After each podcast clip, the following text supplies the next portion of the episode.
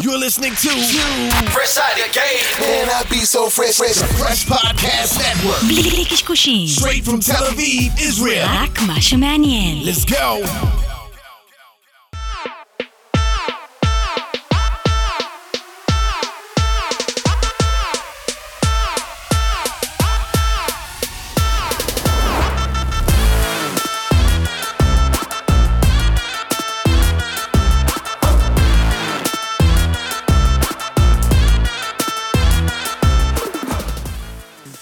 Rolling, כן, יאללה. נו, בוא ניתן בראש. Music Business. פודקאסט, תודה רבה. לכל המאזינות, מאזינים שם ברחבי הגלקסיה, אנחנו צוות Music Business. אלון, אני ברק חגי גולדובסקי איתכם בעוד פרק בתעשיית המוזיקה. מה קורה, ג'ינג'וש? מה המצב, אחי? מה קורה? אש מעולה. אז אנחנו נציג את האורחת, ואז חסויות, ואז צוללים, ואז ממריאים, ואז כל מה. שצריך. ושוחים, אחי, אתה יודע, מפה היום. הדר גלר. מה העניינים? לא הבת של. הבת של. לא, לא, הבת של- אבא שלך. מה. קורה? מה העניינים? אהלן, אהלן, מה העניינים? ברוכה הבאה למיוזיק תודה. ביזנס. איזה כיף, כבוד הוא לי. אנחנו הולכים לדלות ממך טונה של אינפורמציה, אוי ואבוי לך וואי, וואי, וחסר מלא, לך מלא, שלא. אנחנו לא. מוותרים לך היום. מעולה, לכן השקעתם אותי? אה, עוד לא התחלנו להשקות אותך, זה. רק הספתח. זה רק הספתח, אפרטיב. החומרים הכבדים עוד לא עלו על השולחן. משטרת ישראל, לא להקשיב. אז איך, כאילו, איך אני מגדיר אותך בטייטל? הוא ארוך מדי, אז תקצרי לי, תעשי לי פיץ'. אמ, זה זה מצחיק, אני לא מצליחה, אבל ננסה היום, אני חושבת שאני פשוט יועצת אומנותית בתחום המוזיקה, סלאש מומחית בזכויות יוצרים, או, ומנהלת זכויות יוצרים. שזה... הכי קצר שהצלחתי. זה, זה בוא נגיד בערך הדבר הכי חשוב בתעשיית המוזיקה, זכויות יוצרים, וזה כזה תחום שתמיד הוא או מעורפל, לא יודע, מאלף סיבות שגם אני, אנחנו נשאל אותך היום, ואולי תעשינו כן. קצת סדר, ו, ותשפכי אור על נושא באמת של הרבה מוזיקאים שמאזינים לנו, אה, ואנשים מהתעשייה, נכון? כן, מחוברת גם בכלל לכל עולם הפרסום, מה שנקרא, לכל כן. המוזיקה, אה, כן, פרסומות. בעלים של אה, חברת Loud and Clear, חברה שמתעסקת בלייסנסינג. דרך אגב, זה קטע, בדיוק אנחנו בינינו מדברים כל הזמן, וגם, כאילו, זה המקום להגיד שאנחנו חלק מרשת פרש פודקאסטים, שנמצאת באוויר עם מגוון תוכניות Yeah. מדליקות. אה, ובאמת אנחנו מדברים כל הזמן עניין ה copyrights עם פודקאסטים, שזה כן. קטע, כי זה חיה חדשה, ועוד אין רגולציה, יש. היום בדיוק שלחת לי משהו של אקו"ם, נכון? נכון, נכון. יש כבר? רישיונות אקו"ם? יש איזה משהו חדש שיצא, אל תשאלי. טוב, הם יכולים לדלות. כסף למען האומנים, אז זה מבורך. שתי. שקל בשנה מכל הפודקאסטים בארץ, ביחד בינתיים, אבל בסדר. בסדר, זה יותר מחלק מתחנות. הרדיו האזוריות שלא שילמו עד היום, ואנחנו הולכים להתראיין אצלהם. וואו, וואו, וואו. נכון, נכון. אז אה, כל אבל, הכבוד. אבל היום אנחנו נלמד דברים חדשים על התעשייה כן, הזאת, זה בטוח, אני אחי. חושב זה שזה. פרק חשוב, אז באמת קודם כל נודה לנותני החסות של הפודקאסט והשותפים שלנו למסע. אולפני פלוטו, בית ספר. לסאונד, הפקה מוזיקלית, כמו שאני קורא לו Abbey Road של ישראל, כמו שעוני קורא לו. טירת הסאונד. תראי איזה וואו, copy טירת writing הסאונד. דפקנו להם פה סלוגנים על מטורפים. זה חולצות, יהיה טישרטים בקרוב. ברור, טירת. הסאונד. אפשר גם אל All Star לעשות? אפשר, זה אפשר. custom made, זה אלף. דולר. אפשר, אה, בטח. ובאמת תודה לכל הצוות הנפלא ולקפטן בר הראל שאיתנו פה ב-747. ויאללה, נו, בוא נמריא, בקיצור. רוני. מה, קודם כל, מאיפה, כאילו, בוא, אתה יודע מה, אני חושב שכן פה חשוב, חשוב שבאמת אה, הדר תספר, מה שנקרא, a nutshell, בדקה באמת, כאילו, יש לך כאילו רזומה מאוד מאוד עשיר. אה, עתיר ידע ומקצועיות, כאילו, הרבה שנים של ניסיון, אז באמת, תסבירי שנייה למאזינים שלנו, שבאמת, אה, חלקם ודאי לא, לא יודעים מה זה המקצוע המאוד הוליסטי שהגדרת כן. אותו כרגע. מה? ודווקא למי שלא מבין, לא מי שמהתעשייה, לא מי שמתעסק במוזיקה, מה מה נראה את לי עושה? שהיא הבינה את זה, כן, כן. אלון. הבסיס בוא, זה בוא. בן אדם שפשוט יודע לעשות כסף מזכויות יוצרים, אבל בגלל שזכויות יוצרים לא שלי, אני צריכה לגרום ליוצרים לעשות כסף מזכויות היוצרים שלהם, ועל הדרך אני עושה כסף. אה, זה הטייטל הבסיסי, מה שאף אחד לא מבין. אם זה לא, אז זה לא מקצוע, זה תחביב.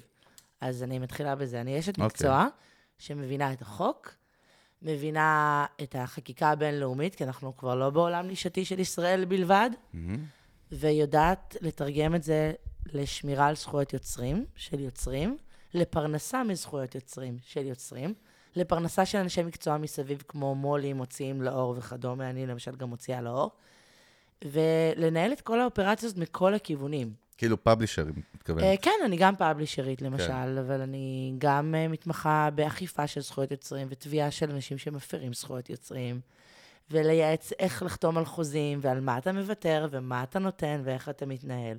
זה בצד הזה. במעבר וברגע שלי אני ניהלתי אומנים, לפני זה הפקתי מלהיות מנהלת הצגה למפיקה בפועל, ליחצנית, ל-whatever, וגיליתי אומנים, זאת אומרת, עשיתי הרבה עבודת A&R בשטח, של אנשים שהאמנתי בהם והתחלתי איתם דרך. כשלא היה לי מה לעשות איתם, חיברתי אותם לחברות תקליטים, ונהייתי בעצם שותפה בהם, כי אף פעם לא הייתי שכירה.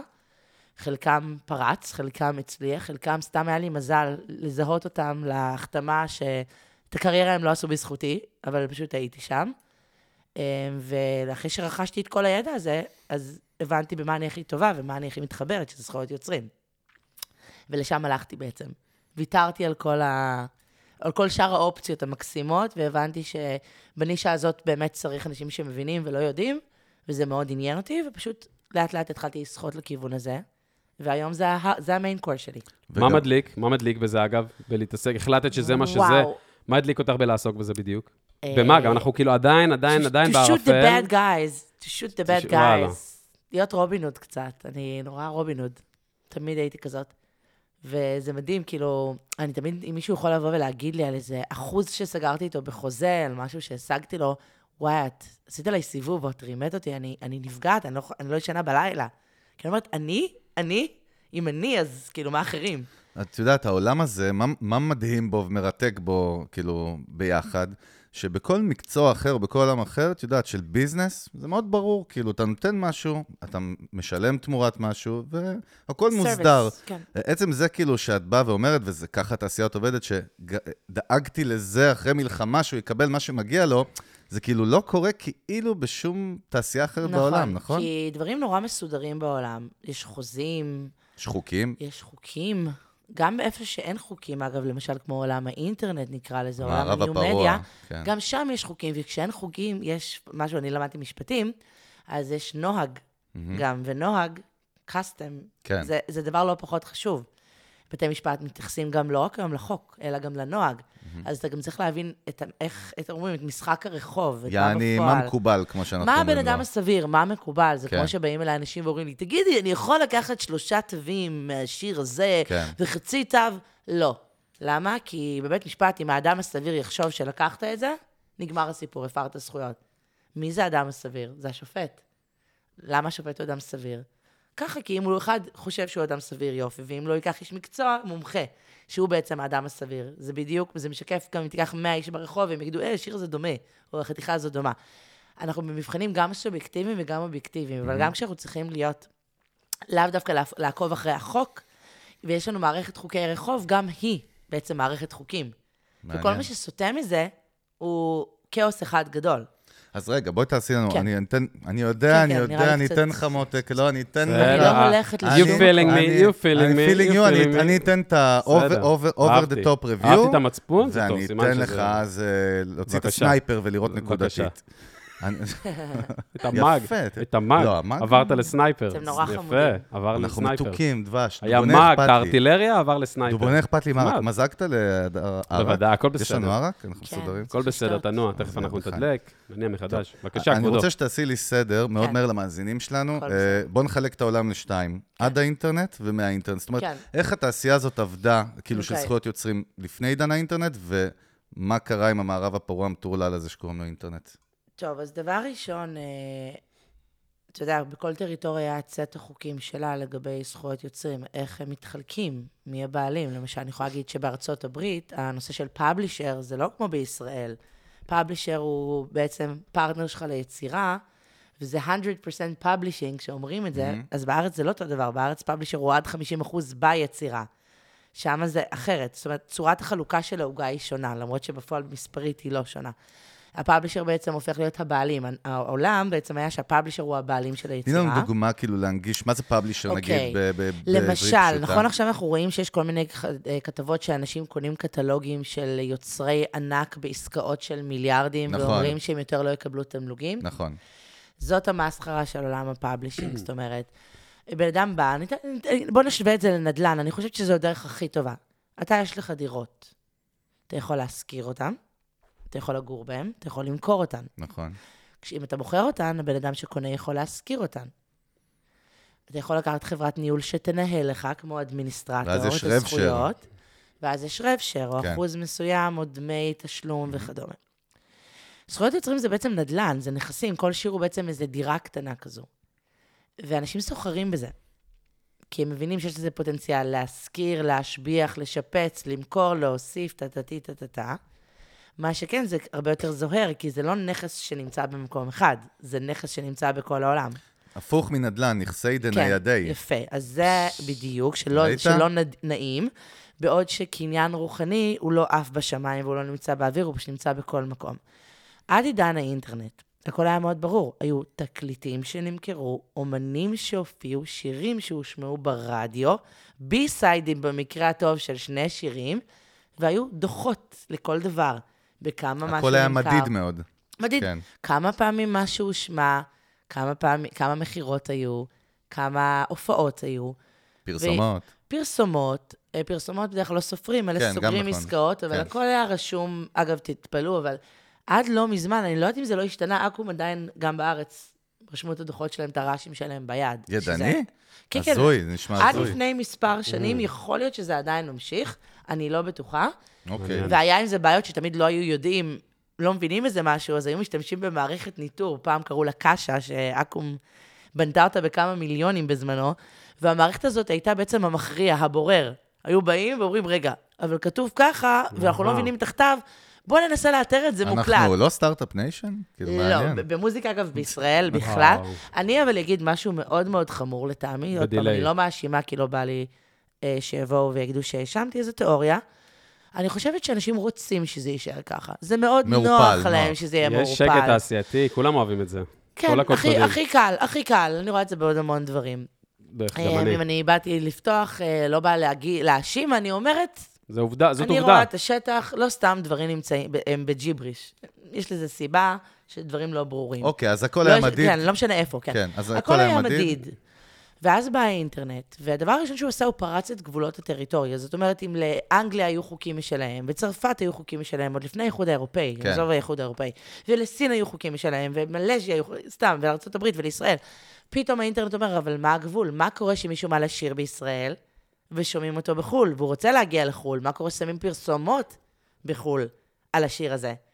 מה קורה אם אתה חתום בישראל בחברה X, וחתמת בצרפת בחברה Y, והשיר מתנגן בגרמניה? ואז נהייתה מערכת זה עוד חוזית. הבעיות הקטנות, עוד הקטנות. הקטנות, כן. שתיים, איך גובים את הכסף ואיך מדווחים? הרי זה לא מעניין אף אחד באגודה גרמנית להתחיל לעקוב מה קורה באינטרנט בגרמניה ולעדכן את ישראל, ובישראל אין כוח אדם לעקוב אחרי מה קורה בגרמניה. ונהיה מישמש מאוד מאוד גדול בזכויות יוצרים. מה שעוד נהיה זה באינטרנט, אם היה נורא קל לתפוס הפרות בעבר, האינטרנט היה מאוד מוגבל. נכון. בכמות אתרים, לא, היו, לא היה את מושג הסטרימינג, נקרא לזה. גם אם היה סטרימינג טכנולוגית, לא ידענו לקרוא לזה סטרימינג. הדאונלודים היו מערכות של הורדת שירים לא חוקיים. Napster המפורסמת. Napster. ששינתה. כן, והיו עוד כמה, אני זוכרת, אני תמיד הייתי מהמתנגדים, אז לא היה לי, אבל אני זוכרת את כל החברים שלי מהתחום, מורידים פלאגינים, מורידים שירים, אלוהים, חס וחלילה שישמעו. אבל כן, אה, מורידים תוכנות אולפן. ברור. אה, מי לא? מה? מתישהו זה נהיה לא רלוונטי, כי פעם גם היה אפשר לאתר את זה, אז פתאום גם זה לא נהיה, זה נהיה כל כך, כל כך שוחה בכל מקום, everywhere, אין לך אפשרות לאכוף. אז המכה הגדולה של האינטרנט, הברכה הגדולה של האינטרנט היא שהצלחנו להפיץ ולהוציא את המוזיקה שלנו חשיפה, החוצה, כן. ולקבל הזדמנויות כלכליות, חוזיות חדשות. עם זה באה הפריצות החוקית, החוקית והבעיות והפגמים, איך לנהל את זה ולאכוף את הזכויות, והיכולת לגבות את זה. זאת אומרת, שני נקודות, שתי, שתי או שני? כן. אני גרוע בזה פח. שתי נקודות. ניטור, בעיית ניטור כן. ובעיית אכיפה. היה כן. פה, basically, היה פה מערב פרוע. כל מה ש... מאז שהתחיל האינטרנט היה מערב פרוע, לא היה אכיפה, לא היה שום דבר, רק ב... רק לא ב... הייתה רגולציה. אתה לא יודע, לא אבל-. אבל רק עכשיו התחילו לעשות באמת את כל העניין של, משהו. הקו... של ה Content ID ואת כל ה shit הזה של אז- אנשים, מתחילים לעשות סדר בכל הבלאגן הזה. הסדר הזה, אחד, אני חושבת שהסדר הזה יכול להיות, כמו שאמרתי מקודם, שהמערכות איפשהו רוצות שיהיה בלאגן. אני חושבת שהרוויחו מזה המון המון כסף, המערכות, בסופו של יום. כי אם תשימו לב בסוף, חברה איך? אחת קונה חברה אחרת, שקונה חברה אחת אחרת, ומשקיע אחד קונה את זה, שקונה את הקטלוג של זה, אנחנו בעצם לא יודעים, בסופו של דבר, מי הבעלים של מה, למי יש באמת שליטה. זו נקודה מעניינת מה שאת אומרת. רגע, אני, סליחה שאני קוטע אותך, כי יש פה קטע המון כמה המון שאתה שאלות. רוצה, כי אם לא, אני אקטע לא, לא, הוא יותר מדי קוטע, ההפך, נתת לו פה במה זה לא טובה. רע אתה, אני הוא מאוד קוטע יותר. מדי, צריך לה- להרגיע אותו דחוף. טוב, אני לא אשאל. כן. לא לא, רוצה זה- עכשיו. לא, אני אשאל, נראה. לך שאני לא כן. אשאל. רק כדי לסבר את האוזן, אני מנסה תמיד להוריד את זה, כן. כאילו, למטה. לדוגמה, אני שומע עכשיו Guns N' Roses, סתם דוגמה קיצונית, יכול להיות ש Guns N' Roses הם לא בעלים של התוכן שלהם.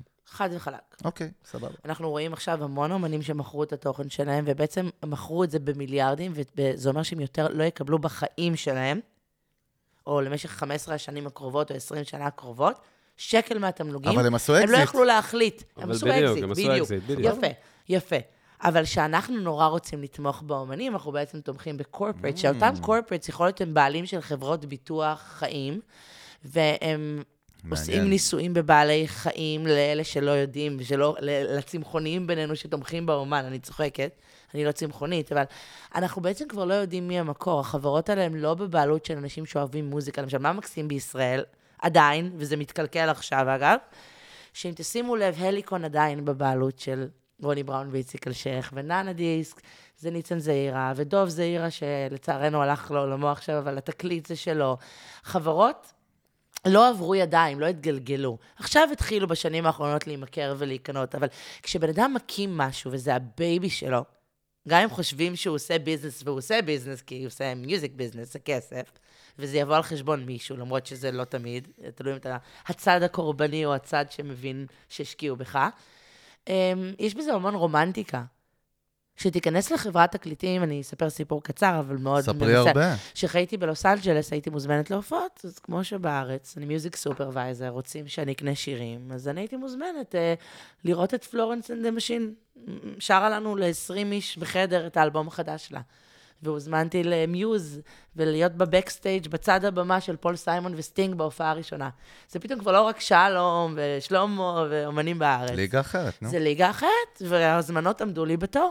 ו... ויום אחד באתי לחברה שלי ב-Universal uh, Music Publishing בלוס אנג'לס, ואני אומרת לה, hey, are you coming to the show with me? זאת אומרת, which show? אומרת לה, טה-טה-טה, האומן הזה והזה וזה, אמרת לי, מה זאת אומרת? אמרתי לה, מה, אתם לא מוזמנים? אמרת לי, אני עובדת בחברה שבע שנים, ובחיים לא הזמינו אותי להופעה. אמרתי, לא הבנתי, את אמורה למכור לי שירים שאני אקדם לפרסומות וסדרות, ואת לא מוזמנת להופעות, את לא מכירה את האומנים? יש משהו נורא שובר לב בזה. זאת אומרת, הביזנס הוא הפך להיות strictly called business. זו תעשייה של מספרים. האינטרנט, אגב, בעיקר, יצר את כל ה-opportunities האלה, שאתה מצד אחד זה, וזה הגדיל את, האינ... את התאווה ואת היכול... הכל, הכל נהיה יותר מדי גדול. לא, אבל פה אני לא רואה עדיין בעיה. את מספרת לי... ישראל מקסים עוד, לא, כן. תכף נגיע ל-real שיט, אבל מה שאת מתארת כרגע זה קפיטליזם טהור. ואת מדברת איתי על אומן בינלאומי, מי שזה לא יהיה, שהחליט מרצונו החופשי למכור את הנכסים שלו. כן, כאילו, אבל אני, אני רוצה להגיד משהו את מדברת על משהו אתי? על מה את מדברת? לא, האתיקה. הייתה פעם שאומן צעיר הלך, אמרו לו, just sign here, here, here, והוא כן. גילה שלקחו לו את הכל. נכון. לבין זה שהיום אמנים במודע מבינים את ה-value, את הכסף שהם יכולים לעשות, אם בא להם to retire, אם לא רוצים את... מה קרה? אוקיי, רוב האמנים בארצות הברית, למשל, או בעולם הגדולים, הם חתומים עם פאבלישר, הפאבלישר הוא השותף שלהם ביצירה, הם לא יכולים לזוז בלעדיו. בישראל, אגב, זה לא ככה. עכשיו מנסים, המון אנשים מנסים, ויש לי מסר להם, אבל... רוב האומנים באמת חתומים publisher, שאתה רוצה לעשות שימוש בכל שיר של כל אומן, 99% שיש לו publishing. מהאומן הכי קטן ש... למי זה- שלא זה יודע. למי שלא יודע מה זה publishing, מול, מוציא לאור. מה זה אומר בפועל? אז אנחנו חושבים שזה הבן אדם. שמקדם את היצירה ושומר על היצירה. בפועל, זה מזכיר קצת את הסוכן שיושב בהרבה מקרים, לא אומר תמיד, ככה, פעם בהם מוציא איזה ניוזלטר, ביחד עם עוד 5,000 אומנים אחרים באותה חברת publishing. אם יש פניות, מנהל משא ומתן, ולוקח 50% מהכסף. עכשיו את מזכירה לי, הייתה כתבה אפילו לפני שמונה חודשים או שנה ב- בשבע ימים או שבע לילות על איזה בחור בריטי, נכון? המפורסם, כן. שהוא כאילו, קוראים, הוא מאסטר בלקנות את הדברים הכי...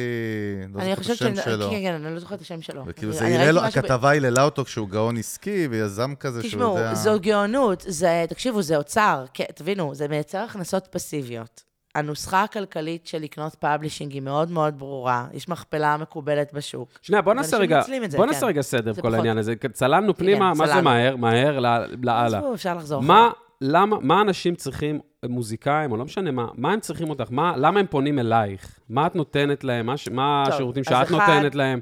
אנחנו מדברים על publishing, על זה לא, לא, קפצנו, לא, כאילו לא. זה כאילו אנשים... חייבים להבין מה- את הרקע. כאילו האנשים אוקיי, יודעים על מה אני אנחנו אסביר. מדברים. אוקיי. הרוב לא מבינים על מה אנחנו מדברים. מה מה הם רוצים? למה הם פונים להדר? אחד, מה יש לך? מה את יכולה אה, לתת להם? לא, לא פונים אליי להיות המו"לית, כי אני לא מציעה להיות מו"לית של אנשים. אני יכולה להגיד לכם שאני בן אדם אחר, אני מנסה להרוויח את המו"לות שלי בזכות, ש- במעשה. אני ש- אתן דוגמה. כן. אה, מפיק מוזיקלי ששנים מפיק. לא אחד, לא שתיים, לא שלושה שפגשתי, שעובדים 15-20 שנה, ויום אחד אתה נפגש איתם, ואתה מגלה שהם חושבים שיש להם קרדיט על כל העיבודים באקו"ם, אבל הם מקבלים אפס שקלים תמלוגים. כי אוקיי. הם מעולם לא קיבלו רשות עיבוד מהמלחין המקורי. מתמימות, עיבוד מוזיקלי. מחוסר... אני אגיד ככה. 20 יש שנה אתה בשוק, כן. אתה לא יודע, דן, אני נשמע אסביר לי לא- לך. מוזר. אתה- תגיד לי, בוא אתה אני לא ראית... אסביר לך, את- את ש-20 ראית את שנה אתה מנוהל? על ידי מנהל או סוכן, שרק חותך לך את האחוזים בעסקאות להפיק את האלבום, או להפיק את התוכנית טלוויזיה, כי הוא לא מבין בזכויות יוצרים. ואתה נוח לך והיה לו לא את להבין. לא, לא, לא. כאילו. ו- לא, והוא לא חשב, הוא לא, הוא לא מבין, או כי זה לא עניין אותו, כי הוא לא ראה את הפוטנציאל הכלכלי, כי אם אותו מנהל היה יודע שיש שם פוטנציאל כלכלי, הוא היה עושה את זה. אתה, עכשיו, לצערי, עיבוד, אתה לא מקבל תמלוגים חזרה אחורה. זה 12.5 אחוז מכל... אנחנו מדברים פה על? על, על שירים מצליחים, מאמנים מצליחים, מדברים פה על עשרות, מאות אלפי שקלים. אני יורדת למטה עוד אה, זה. ירד? אה, אני לא יודעת מה קורה. פה, אבל פתאום... לא, לא, הכיסא, הכיסאות פה... בקיצור, אה, לא, אבל מדובר פה רק שנסבר את האוזניים של המאזינים. זה מדובר פה, ותיקים, מדובר פה על, ה- גדולים ומוכרים, ה top של. ים כסף. בוא, אני אגיד מה זה ים כסף. כששיר הוא שיר שנה, ויש לך 20 כאלה, זה היה ים כסף. כשעברו 10 שנים ואתה לא תקבל את הכסף אחורה רטרואקטיבית, אכלת אותה, כי אתה לא תחזור לאותו אומן. תגיד לו, אה, שומע, ככה וככה. מה אתה תעשה? אני, מה אני עושה? אני הולכת אחר כך, ואני עוברת על הכל, ואני אומרת, וואו, יש פה 3,000 שירים שהפקת, אתה מקבל בפועל על 500, לא, בוא אבל... נדוג, בוא אבל- נלך למלחינים, אחד-אחד, ונבקש מהם, מעכשיו קדימה, שתקבל כסף. לא, אבל אותו בן אדם בא אלייך ואמר, הדר, יש לי בעיה, כאילו, יש לי כן, עניינים... אני לא- אה, הוא בא, כן, פונה אלייך ברמת, כן, אה, תשמעי, כן. בואי תסדרי לי את העניינים כן, הכלכליים אני של לא ה... מבין מה קורה פה, או שמעתי שאת מתעסקת בזה, או שמעתי שאת מתמחה בזה. ואז מה זה, כמו, הוא שוכר את שירותייך, יענו, אני ואת נהיית בתור... שותפה שלו, זאת אומרת, אוקיי. אני ביום שאני משיגה לך אה, את האחוזים שלך בשיר, אני נהיית שותפה ב-15 אחוז. את לוקחת אחוזים, כאילו, על ה... 2 אחוז בשיר. אבל אם תראה את הרשימת שירים שפתאום השם שלי מופיע להם, וואלכ, נחמד, חמוד. עכשיו, כמה יוצא לי מזה גרוש וחצי, אבל כשזה מצטבר לאלפים, כן. אז זה מתחיל להיות כסף. או פתאום יש פרסומת, אז זה יותר כסף. ופתאום אנחנו חושבים קדימה, אתה מתחיל דרך עם בן אדם, אז אוטומטית כשאתה דואג לו קדימה, כל מה שהוא עושה קדימה, אני מתחילה להרוויח. ופתאום מתחיל להיות, להיות יותר כסף. אז ארכדי דוכין אה, לא, סיפר לא- לא מזמן בכתבה, נו. שהוא, והוא יש לו, כאילו, אני חושב, יותר מאלף שירים שהוא שותף בהם, כן. כלומר, מקבל מאות אלפי שקלים מאקו"ם בשנה, הגיוני? כן. אז רוב הלקוחות הם, זה- אז זה רוב כאילו הלקוחות, סבבה, אז רוב הלקוחות הם כבר אמנים. מבוססים שכבר עשו דרך, או שאנחנו מדברים פה תראה, אני רק- אגיד לך מה. בעיקר, בעיקר? כשבא אליי אומן חדש, אני יכולה לייעץ לו בחינם, אני לא... יש המון מציעים לי, אני אשלם לך כסף, פרו תייעצי בונו לי. וכאלה, מה? קשה לי עם זה, באמת. אני מעדיפה שעוד חמש שנים או עשר שנים שהוא יהיה גדול, הוא יזכור את זה, ויבוא אליי לעבוד איתי. הזמן שלי, לצערי, אני לא יכולה לתת היום מהזמן שלי אה, בשביל להרוויח bits and bits, ומכיוון שאני כבר לא מגלה אומנים או מחתימה אומנים, לפחות לא כרגע, אז אני היום לא מחפשת להגדיל, אני מחפשת איפה יש לי value שאני יכולה לעשות הכנסה פסיבית לעתיד ולעבוד בה עכשיו קשה, וללכת על דרך עם מישהו. אני יכולה להגיד לך שאני מפיק שלמשל לא עבדתי כמה שנים ולא טיפלתי בו, והוא עוד לא יודע, אבל כל השנים האחרונות אני מקבלת דוחות מאקו"ם, ואומרים לי, "ת- ת- תסמני ב-V את היצירות שאתה מולית, ואני לא מסמנת. ולא מזמן חזרתי לאקו"ם, ואמרתי להם, תבטלו את החוזה איתי. כי אני כבר לא עובד בזה, כי הוא לא מדווח לי, כי אני לא מעדכנת. זה יתפייד. אבל, אבל אני מאוד- לא יודע, אני שחררתי אותו. אבל כי- מאוד לא ביזנס ווייז, כאילו זה מעין פיל כזה, זה אני מעין אה, אסביר לך מרגיש. מה, אני עובדת עם אה, אומנים, אני. זה כן. הכל עניין של אמוציות. אה, אם הייתי עושה רק עניין כלכלי כרגע, לא היינו כנראה גם מנהלים את השיחה הזאת, ולא הייתי משתפת אתכם בעולם הזה, מהמקום הזה, הייתי מספרת לכם סיפור אחר, מי בא אליי. את הסיפור היפה. עכשיו בוא, סיפור יפה. מי בא למו"ל? יבואו אליי המון אנשים שרוצים שאני אקח את היצירה שלהם ואני אקדם אותם לפרסומות או לדברים, ואז אני אומרת להם את התשובה שהם לא אוהבים. אם אני רוצה משהו שלכם לפרסומות, אתם לא צריכים לחתום אצלי. למה? כי יש לי עסק למוזיקה לפרסומות, אני יועצת מוזיקלית, ואני יודעת לדחוף את היצירה שלכם אם היא טובה והיא מתאימה לי. אני יכולה להגיד לך שאני בתור מולית, אני גם... יש עוד דרך שאני... לא הבנתי. אוקיי. אני בתור יועצת מוזיקלית, באה ללקוח ומציעה לו שירים. אני לא יכולה לדחוף אומן שאני עובדת איתו, או שירים סתם של מישהו שהם לא מוכרים, כי הם לא נהיו לעיתים, כי הם לא מתאימים לבריף הקריאטיבי, בגלל שמישהו הציע לי לקבל 50 אחוז. זה לא עובד ככה. גם הפוך, הדרישה בדרך כלל באה מהקריאיטיב, יפה, מהזה, לא, זה רק לא, כאילו... לא, היום זה אז חצי כאילו חצי. זה אנחנו כן. מאוד מעורבים, אני מאוד מעורבת בהצעה. מה, בהצעה? ברמת בטח. להציע להם? בטח, הנה, העסקה שהייתה, למשל, עם ארכדי דוכין, אם יש בי אהבה, אני יעצתי את השיר הזה, מה זאת אומרת? לקופת חולים, זה ייעוץ שלי. לא, אבל זה עם שירים מפורסמים, זאת אומרת, חבר'ה שהם בתחילת שירים דרכם, לא מוכרים בכלל, אין למה לא- לדחוף. אני אומרת להם. אף אחד לא ירצה את זה. אני יכולה בחו"ל, אבל אני- אין לי כרגע, אני אומרת להם, אין לי כרגע את האנרגיה, את הזמן, את הכלים ואת המשאבים. לדחוף אתכם לחו"ל. שיכול להיות שאני מפספסת את עסקת חיי להחתים מישהו ב-EMI איך- Music איך Publishing. דוחפים, איך דוחפים אמן איך ל- עובדים לחו"ל? בזה? מה עושים? מה את עושה תכלס? אז אה, עשיתי את זה תקופה. מה זה? מה עושים? לדחוף אומן, חו"ל או לארץ. בכלל, מה מה זה יש לדחוף? מה הבדל, מה זה אוקיי. בכלל? בסדר. יש זה. אחד, לדעת לנהל את הקטלוג שלו ולהבין מי הוא, מה הקטלוג שלו ומה היכולות שלו, ואיפה האסנס, התמצית הטובה שלו מבחינה אומנותית. זאת אומרת, זה כמו עבודת A&R לאומן, לזמר, מה השירים שיהיו באלבום הזה. זה מה השירים שאנחנו הולכים איתם עליך בתור טאלנט שהוא יוצר. זה אחד, להבין את זה. שתיים, לקבל החלטה לפי הטריטוריה והיעדים, באיזה רמה של מוכנות אנחנו מגישים את השירים. אנחנו רוצים להגיש אותם raw, נאים לחלוטין כדי לאפשר ל producers לשמוע את זה ולהוסיף את עצמם. אנחנו רוצים לבוא עם mega producer שהפיק את זה, שזה ייתן לי כוח מול החברת publishing שתרצה להחתים אותו, שיכתוב לשירים. או אנחנו רוצים להביא את זה, רק מה שיצא והצליח, כמו השיר הזה ניצח באירוויזיון, והשיר הזה היה לו 8 מיליון צפיות. אנחנו צריכים לקבל את ההחלטה, דבר ראשון, את זה. אחר כך, הדבר הבא, זה למי אנחנו מכוונים. אנחנו מכוונים ל major publishers, למו"לים גדולים, או מכוונים למו"לים קטנים שיעבדו בזה, או אנחנו מכ- מכוונים לאדמיניסטרטורים, לאנשים שרק ינהלו לך את הזכויות, לגבות לך את הכסף, כי אתה כבר יודע לייצר כסף בחו"ל, ואנחנו רק רוצים שמישהו יגבה את זה. כמו שאני לייצר יודעת כסף לעשות. בחו"ל איך?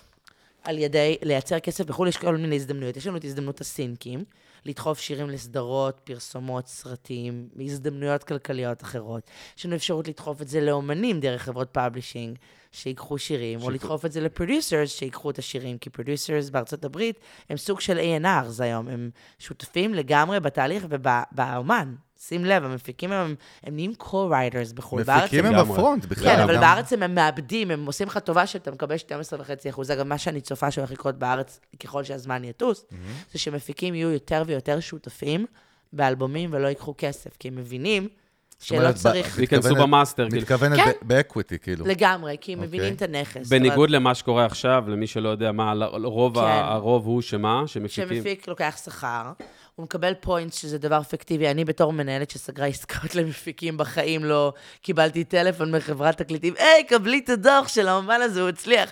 מגיע לו שמונה points. points זה אחוזים. בחיים זה לא היה. זה כאילו, זה, זה משהו כזה שרבים עליו ואף פעם לא קורה. אם זה קרה למישהו, אני באמת, תפנו אליי, אני רוצה לדעת. טוב. באמת, באמת, אני לא. יודעת. כן. אמ, ובסופו של דבר, זה, זה, הדרכים האלה זה דרך לעשות כסף, זה דרך לדחוף. עכשיו, פאבלישר מוגבל במה הוא יכול לדחוף. איפה אתה יכול לדחוף? אתה יכול לדחוף שאתה חברת ענק שהבעלים שותפים בנטוורק. ואז דוחפים את כל המוזיקה לתוך הנטוורק. למשל, לדוגמה, למשל יוניברסל... אה, ש- ארומה ש- מיוזיק, אה, למשל, בארץ, נגיד, שיש כן. להם ערוצי טלוויזיה. בדיוק. או NMC שיש יש להם המון ערוצי פלטפורמות טלוויזיה. יש להם מדיה. פלטפורמות מדיה. כן. אם תשים לב מה משודר בלילות ברצועות המוזיקה, אתה תשים לב, זה לא מוזיקה של הליקון או מוזיקה של... הם משמיעים את רוב המוזיקה שלהם, זאת אומרת, הם נותנים פלטפורמות שמייצרות כסף, אם זה פדרציה או תמלוגים. עכשיו, האומן מרוויח מזה כי זה מגדיל לו את ההכנסות. החברה מרוויחה כי נהיית שותפה עם האומן. win-win situation, in a way. מצד שני, אם אתה לא אומן שלהם, ואתה לא מושמע, אז כאילו, באסה לך. אז תלך לחברה אחרת שמתחרה ורוצה להציע לך על ניהול טוב של זכויות, אבל היא לא יכולה להציע לך כן, פלטפורמות. אבל הדר, כל זה הוא מגניב בארצות כן. הברית, שיוניברסל או סוני יכולים להיות שייכים לדיסני בכלל, שיש להם גם את ESPN, כן. ויש להם, זאת אומרת, זה, זה מעולה ב- ברמות האלה, נכון. אבל אנחנו עסקינן ב-tiny fucking אבל country, כן. called Israel, ופה, נכון. בואי, בואי, אני, אני אגיד לך, יש באמת, אני, אני... זה אולי נושא ש- נורא סבוך, אגב, לא, גם בשיחה כן, שאנחנו כן, כל פעם, אנחנו ברור. מתקדמים צעד למטה, אנחנו כאילו, לא, וואו. נכון, נכון, נכון. כי עוד פעם, כי זה נושא שהוא שש שעות פודקאסט, זאת אומרת, כן, בלנקו. כן. אנא, זה בסדר, אבל אני, אני רוצה לשאול לא, שאלה ש... אני אני מת לתמצת את זה, לשאול, אה, לא. פשוט לזה, אבל כן, אבל דבר. כן, אתה גם אני פתאום... יכולה ז- לעשות לך כזאת תמצית בסוף. לא, כאילו, כן. בסדר. לעשות לך learning cards. לא, אבל תקשיב אתה, אתה יודע מה הבעיה שלך? שלי? מעבר לזה שיש לך הרבה בעיות בחיים. כן, חמוד, דבר אליי, נשמה, דבר. אני רוצה. בתור אחיך הקטן, ואני כן. מדגיש שקטן, שזה הזוי, אני רוצה- שזה הזוי, אבל כן. הזוי, כן, אבל אני רוצה להגיד לך, כן. אה, טוב, בעצם אני לא רוצה לא, להגיד לא, לך את זה. למה, דבר, עד לא, הסוף. סתם, אני לא. רוצה להוסיף, אגב, למודל, כן. נזכרתי בעוד. מודל. היא הצילה אותנו. למה לא, הצילה אותך? למה אותנו. אותו ככה? הצלתי. אני רוצה להוסיף למודל עוד דבר. אומנים חושבים שהם יחתמו עם... פ- יש המון מודלים עכשיו שהם נראים נורא מקסימים. רגע, שנייה, למה שאמן. יחתום עם פאבלישר? כאילו, מה, אני אסביר האינטר- לך. מה, מי, איזה בחו"ל אמן? אומן חותם עם פאבלישר, כי הוא פותח לו דלת בחברת תקליטים ענקית עם ברור. היוצרים הכי גדולים, מה השאלה? וכי הוא נותן לו מקדמות מטורפות בדרך כלל. אפילו באסקאפ או BMI, שהם מתחרים, חברות כמו אקו"ם ישראל, הן מציעות לך מקדמות כדי להיות חבר שלהם. כאילו, אני רוצה לנשום, לראות לנשום. באקו"ם, היום בדיוק חילקו אקו"ם, הסתכלתי, אמרתי, טוב, בסדר. אה, לא, זה לא קורה בישראל, יש רק חברה אחת גם, וגם כל מי שמנסה כאילו להיכנס בזה, זה לא. אני רוצה להגיד, למה? כי מציעים להם להגדיל את ההכנסות שלהם. או... בארץ, אני יכולה להציע לשמור על הקיים, להציל אותם מכל הרעים, אני צוחקת, כן. למשל, אני אתן לך דוגמה. ועוד פעם, זה פודקאסט שהרבה אנשי טלוויזיה ואנשי תאגידים לא יאהבו לשמוע. מצוין. אני טוב תמיד עוד אומרת יותר להם טוב. את הדעות האלה בפנים, אני לא בן אדם אהוב על ידי גם אנחנו- האנשים. גם אנחנו. הכל בסדר, אני כבר יודעת מי לא אוהב אותי, אני מצוין. צוחקת. אני אוהבת את עצמי, זה מספיק. אוהבים אותך גם, אוהבים אותך. גלר, אוהבים אותך, גלר. לא, מאוד פשוט. תקשיב. שבא מפיק בחברת טלוויזיה בישראל, ואומר למפיק מוזיקלי, מפיק ענק, שטוען, פועל היצירה הישראלית, הולך לקרנות, הולך לזה, ואומר, שומע, תכתוב לי שיר נושא לסדרה הזאת והזאת. אבל רק תחתום כאן וכאן, אתה מקבל 20 אלף שקל, אבל כל הזכויות שלי. בואנה, זה נשמע בדיחה. רגע. אבל אתה גם, אני יכול גם למסחר אותם, אתה תקבל תמלוגים על לא, ההשמעות. אבל הדר, זה מבוסס על סיפור based on אמיתי. true story? כן, כן, 20 אלף. שקל? וקודם, ואנחנו לא נגיד שמות, מי שדיברנו אורגינל. בגג, החבר שאמרתי כן. לך שאני עבדתי וזה, כן, כן. טרפדתי לו עסקה בשיר נושא ענק על זה זה. הזוי. רגע. והנטייה שלהם היא ללכת על זה. לא, לא, מה הבעיה? הנטייה אין הטבעית. ברירה. אם אתה לא תעבוד? עם שלוש-ארבע חברות טלוויזיה, לא תהיה לך פרנסה. רגע, אז אותו בן לא אדם... תהיה לך חשיפה, רגע. ואז אתה חותם על בעלות של זכויות יוצרים. למה? כי בחוק זכויות יוצרים 2007, ששינינו את החוק, הם רשמו שהבעלות מועברת בין אם במפורש או במשתמע. זאת אומרת שבן אדם, יש לו כוח, אומר, אתה רוצה שאני אתן לך עבודה? אתן לך מלא עבודה. זה לא פייר. זה שלי. אבל זה לא... הוא נועל אותך. איפה זה פייר? אני אענה לך איפה זה פייר. תיאורטית זה לא פייר. זה זה לא לא אתי. פייר. זה לא אתי. לא, לא, עכשיו אני- סליחה. למה סיפרתי את הסיפור הזה? כן. בוא נחזור, בוא נעבור לארצות הברית. מה כן פייר? עזבי שנייה רגע. אני אענה לך פייר, מה. אני אענה כן לך, פייר? אני עונה לך. בוא ניסע לארצות הברית. יאללה. עלינו על מטוס, נסענו, הכניסו אותנו, לא היינו בבידוד, יופי. עשית את זה לסדרה... שתית מלא. לסדרה בנט, סדרה ענקית. סבבה? כל העולם צופה בסדרה, תמלוגים זורמים במיליונים של מיליונים של מיליונים, לקחו לך את זה, אתה מקבל רק תמלוגים, ולקחו לך את הבעלות, ויכולים לעשות עם זה פרסומות. אבל אתה מקבל צ'ק, כל רבעון, מטורף. for life. for life. מה קורה בישראל? אתה מקבל כמה אלפים. אני אומרת, תתאימו את עצמכם לתעשייה. אל תהיה חרא. אל תנצל כוח שלך, ואל תחפש להיות... למה חברות הטלוויזיה צריכות להיות פאבלישריות בישראל? הם, אז מה הם עונים לי? כי אני רוצה למכור את זה לנט... בוא'נה, בתור יועץ מוזיקלית לטלוויזיה, נראה לי שאף אחד לא נותן לי פרויקטים יותר. אל כי תדאגי, אני אנחנו רוצה, אני נת- צוחקת, אנחנו- עכשיו עשיתי סדרה ניתן לך. פצצה לתאגיד השידור, עלינו. הוגנים. הסדרה הבאה שלך זה אלון ואני, את עוד לא הבנת את זה עוד? סבבה, עשיתי עכשיו סדרה מהממת דווקא, ושיחקו אותה, נו, תאגיד נו, אני שידור. במתח, אדר, אני. במתח, אני במתח. ואני אומרת, תבוא לבן אדם, כאילו, למה אתה צריך להיות הבעלים של זה? זאת אומרת, אני, כי אני צריך, רוצה למכור את הסדרה עכשיו לחו"ל, ואני צריך שיהיה לי כתוב בחוזה. תחתים את הבן אדם על לייסנס בלתי חוזר על הסדרה, אז לכל החיים הוא יקבל תמלוגים, ויוכל לעשות עם זה מה שאתה רוצה. אתה רוצה גם להיות חזיר, כי נתת לו במה למכור את זה לפרסומת, להרוויח את כל הכסף, להנ... מה? מה? רגע, רגע. הם מודעים, הם מודעים, אבל למה שצריך אני- לעשות, עזבי שנייה כן, רגע. כן, כן, מה אני זה יעצתי, צ- אני ישבתי אצל חברות הקל- ט- טלוויזיה, בתור כן. יועצת בתשלום. כן. אני יעצתי על ריטיינרים לכמה חברות טלוויזיה, וגם בפגישות חד מה זה פעמיות. ריטיינרים למי שלא יודע, מה זה שילמו לי אומר? אוי, כסף. חודשי לייעץ להם, לייעץ להם איך לנהל. את נושא המוזיקה שלהם, איך לא להפר זכויות יוצרים, איך להיות בסדר. ואז אתה מגיע, אבל רגע, אני יכול להיות גם המו"ל. אז אני אומרת, אתה יכול להיות המו"ל. באחוז קטן, פרופורציונלי, קח 20 אחוז, 25 אחוז, נתת אותו לפלטפורמה. להיות הבעלים של זה, למכור את זה לפרסומות, לעשות עם זה... זה שכתבתי משהו לסדרה ב-yes או בהוט, לחברת הפקה, אז עכשיו הוט יכולה לעשות קמפיין טלוויזיה שווה ערך, אם היו קונים שיר ב-200 אלף שקל יותר, למה אני צריך לתת את זה בחינם? בשביל ה-20 אלף שקל. האלה? אז מה- מה הם- מה הגישה שלהם? למה הם עושים את זה אז באמת בפועל? עקיצה? הם- נטו? לא, לא, לא, מה לא, זה לא, למה? לא, כי הם לא. יכולים. אחד, הם- רגע, אחד רגע. אנחנו בישראל עכשיו מדינה... אתה רגע, לא, עכשיו שלושה אתה. לא, אני. אגיד לך, לא, לא. אני- אני לא אענה כמוהו, אני אהיה עכשיו יותר פיירת כלפי החברות טלוויזיה. נו. אחד, כי הם מחקים מודלים בינלאומיים בלי הבנה של אינטליגנציה רגשית, להבין מה עומד מאחורי זה, והנזק שהם יוצרים לטווח הרחוק. הנזק הוא שבסוף יהיו פה רק מוזיקות ממאגרים, ולא יהיה מקום למוזיקה חדשה. אתם תראו מה יהיה. או לא ישתמשו במוזיקת מקור, בשירים. השתמשו ב Artlist. רק בארטליסטים. רק ב Artlist. למה? כן. כי אפשר בגרוש וחצי לשים ספריות וטונות. וזה ו- קורה ו- כבר היום. אתה יודע שיש עוד ספריות אבל חוץ רגע, מה Artlist. למה הם אתה עוד קצת עושים יותר את מדי זה? על ה Artlist. כי אם תבדוק כמה טיפה כסף... בים, אחי. כדוגמה. תבדוק כמה כסף כנראה ערוצים כמו בייבי, אני לא אומרת ספציפית, מגלגלים נכון, נכון. בעולם התמלוגים. זה נתח כספי אדיר לחברת טלוויזיה, כמו שהיא מוכרת סדרה, היא רוצה למכור תוכן. עכשיו, איפה זה היה? זה היה לגיטימי אם היו עושים מודל כלכלי נכון עם האומנים. זאת אומרת, או משלמים להם הרבה יותר כסף, או... עכשיו, אני לא אומרת על בייבי, כי בייבי לא נראה לי לוקחים את הקטנים שלהם ושמים בפרסומות. אני מדברת, התפיסה היא שאם אתה לא מבין את השוק ואת השחקנים ואת ה... נקרא לזה העוגה הכלכלית, אז כולם, תמיד, מישהו יצא נפגע, מקופח ולא בסדר. המודלים לא מותאמים למדינה, לכמות האנשים, לכספים שרצים. תבין, אנחנו במדינה, ואני אוסיף את זה, אז מה קורה עם זה? שאנשים, יחצנים שולחים את האומנים שלהם להתראיין בתוכניות רדיו, בתחנות רדיו, שמצד אחד מוכרות פרסום, ונותנות משכורות לעובדים שלהם, והם משפצים ועושים יפה ומשקיעים, ומצד שני לא שילמו אקו"ם בחיים שלהם, כי הם עדיין במשא ומתן 20 ומשהו שנה, או אז- 18 שנה. לא, אבל תפרידי להתראיין. מלנגן. מה? תפרידי להתראיין מלנגן, כי זה לא, אני רוצה המשחק... להסביר לך אבל זה משהו. המשחק הידוע של PR תוכן. אתה בא לירוק אחד- לבאר שאתה שותה ממנה, אם הפרנסה שלך צריכה להיות, אוקיי? אם אני מולית כן. של אומן, אני החתמתי אומן והשקעתי לו באלבום, תחשוב איזה ניגוד עניינים יש פה. אני עכשיו שמתי על אומן 200 אלף שקל על כן. אלבום. כתוצאה מכך נהייתי מולית שלו ב-50% מהיצירות שלו, for life על היצירות האלה, למה השקעתי. אף אחד לא מבטיח שזה יצליח. למכור לא מוכרים, מאיפה יש לי כסף? שני דברים, השמעות או הופעות. אם אני לא מנהלת אותו, אין לי הופעות, מה נשאר לי השמעות?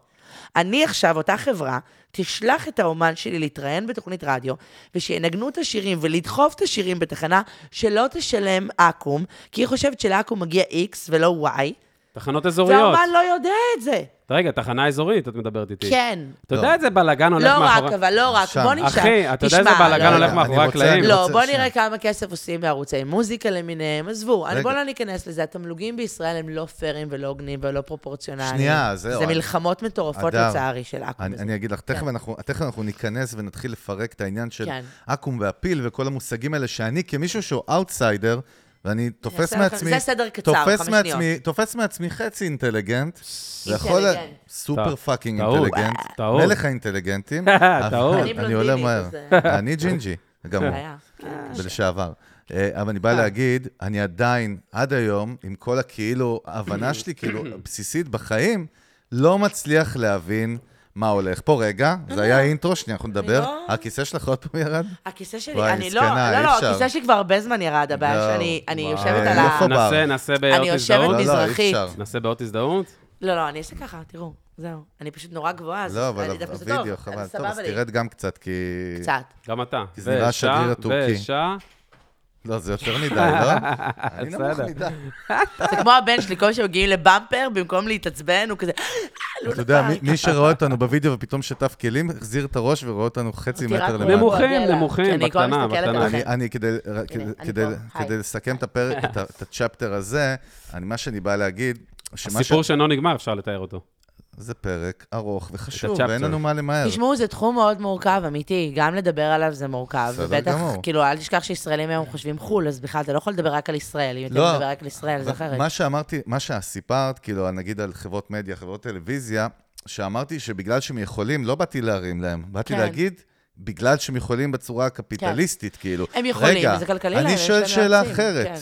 אנחנו, זה מצחיק, אנחנו באמת startup nation, מעצמה בדברים מסוימים, ואנחנו כבר קיימים 70 שנה, למה אין חוק ורגולציה בעולמות האלה? אז אני אענה איזה על זה חיוך גם. איזה לא, חיוך. תשמעו, אני ישבתי, אני אספר, אני אוהבת לספר סיפורים. יאללה. סיפורים זה טוב פעם, להמשיל. היו היה ב-2007, אני ישבתי בוועדה בכנסת שחוקקה את חוק זכויות יוצרים, ישבתי אוקיי. במשרד, בחתימה שלו בסוף, היינו, אני יודעת, אולי 30 איש בחדר או 20 איש בחדר.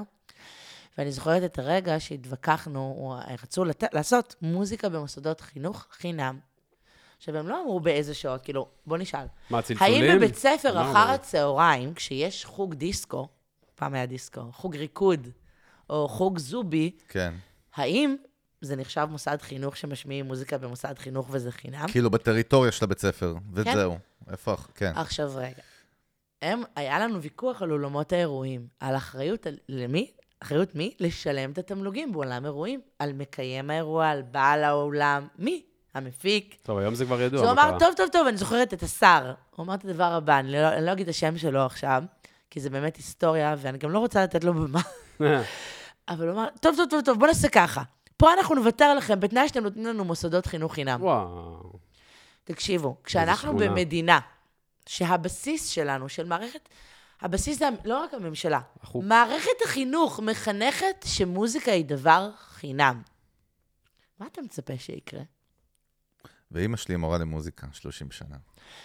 לא יודע אם זה היה קשור, אבל הייתי חייב להכניס את זה, מה סליחה. אתה מצפה שיקרה שילד גדל? יש הבדל בין מוזיקה לצורך למידה, לבין זה שצריך לשלם תמלוגים על כל שיר שמתנגן בהפסקה, או שצריך לכפות שמערכת החינוך תיקח כסף ממשלמי המיסים ותשלם ליוצרים, לא לפי קומבינות וקשרים, לפי סדר האלף-בית על רוטציה, לבוא לתת כיתות אומן. זאת אומרת, אנחנו רוצים חינם, אנחנו מחנכים בחינם, אנחנו לא אוכפים. אה, הפרה של זכויות יוצרים כמעט בשום מקום. אני זוכרת רק בתחנה המרכזית לפני 20, 15 שנה עם הדיסקים, זה היה דוגמה שסגרו את הסניף בחולון שמפר, של המשטרה שמפר זכויות יוצרים, כי אמרו שפשוט הם מפחדים מהבסטיונרים. כאילו, לא, זה לא עובד ככה. איך אתה רוצה לגדל דור שלא יחתים את המוזיקאים על אני רוצה להיות הבעלים של הכל? אבל בלי מזוודות של כסף, כי פשוט אפשר, כי יש מקום. עכשיו, אני לא הופכת את האנשים האלה לרעים, זה מה שהם מבינים. רגע, בוא נשאל שאלה אחרת, כן, אבל. לגמרי. יכול להיות שהתירוץ שאנחנו מדינה מאוד מאוד קטנה, ובגלל זה אי אפשר באמת לעשות פה כסף, כסף מזכויות יוצרים, זה משהו שיוצרים צעירים צריכים להסתכל עליו. אה, יוצרים מבינה? צעירים צריכים להסתכל ולהבין שאם הם רוצים לעשות רק כסף מזכויות יוצרים, שישכחו מהסרט שהם חיים בו, אלה הם חושבים לחו"ל והם יצליחו בחו"ל. אני אומרת עכשיו כאן לכל היוצרים, להתפרנס ממוזיקה, גם אני, עד היום, עושה המון דברים.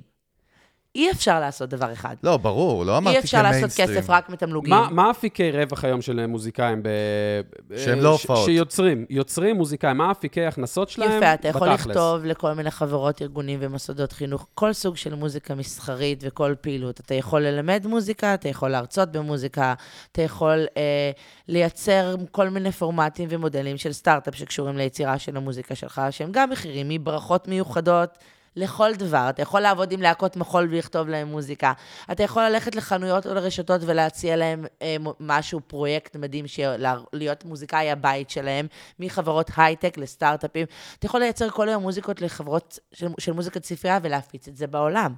אתה יכול ללכת ולמצוא music supervisors, לא רק בארץ, אלא בחו"ל, ולגלגל את הקטלוג שלך. יופי, יופי. עכשיו, רק התחלתי. סבבה, יופי. עכשיו, כל המידע הזה, כמה באמת תכלס מוזיקאים מודעים לכל ה shit הזה אני שדיברת חושבת עליו שהם עכשיו? מודעים, והם לא יודעים, הם- התירוץ, רגע, רגע, מה הסב- שהם איזה- לא אפס יודעים, הסברה אני אענה. לך. תעשה מזיגות שם, אלון, צריך פה ערק דחוף. עד שנכנסתי לשיחה, סוף סוף לא, זה שתקת. חשוב לך. אני לשיחה. חושבת שאחד, יש בעיה שאומנים בדרך כלל רוצים לעשות את האומנות שלהם, ואז הם ברור. רוצים אנשי מקצוע שיעבדו איתם, אבל אנשי מקצוע לא יכולים לעשות את העבודה הזאת בלי להתפרנס, כי אנשים צריכים להתפרנס במדינתנו היקרה, נכון.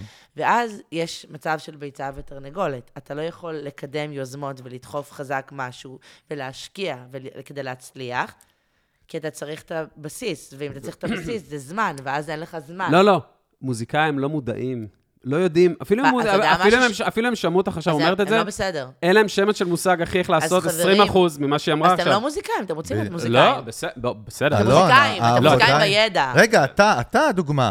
אתה למדת איך עשית הכל, אתה אלוף זה, בזה. זה רגע, לא לך. יש ילדים, אתה צריך. להביא להם כסף כל יפה, חודש הביתה, האם אתה. מצליח להביא אותו ממוזיקה? לא שאלתי מה במוזיקה. כן, כן, כן. האם לרגע אתה מרגיש בושה? לא, לא, איזה לא. כיף, אני מראיינת אותך. האם לרגע אתה מרגיש בושה במשהו מאפיקי ההכנסה שלך? ממש לא. או שאתה אבל- שמח שילדים שלך מבינים שאבא עושה את המוזיקה המגניבה שלו.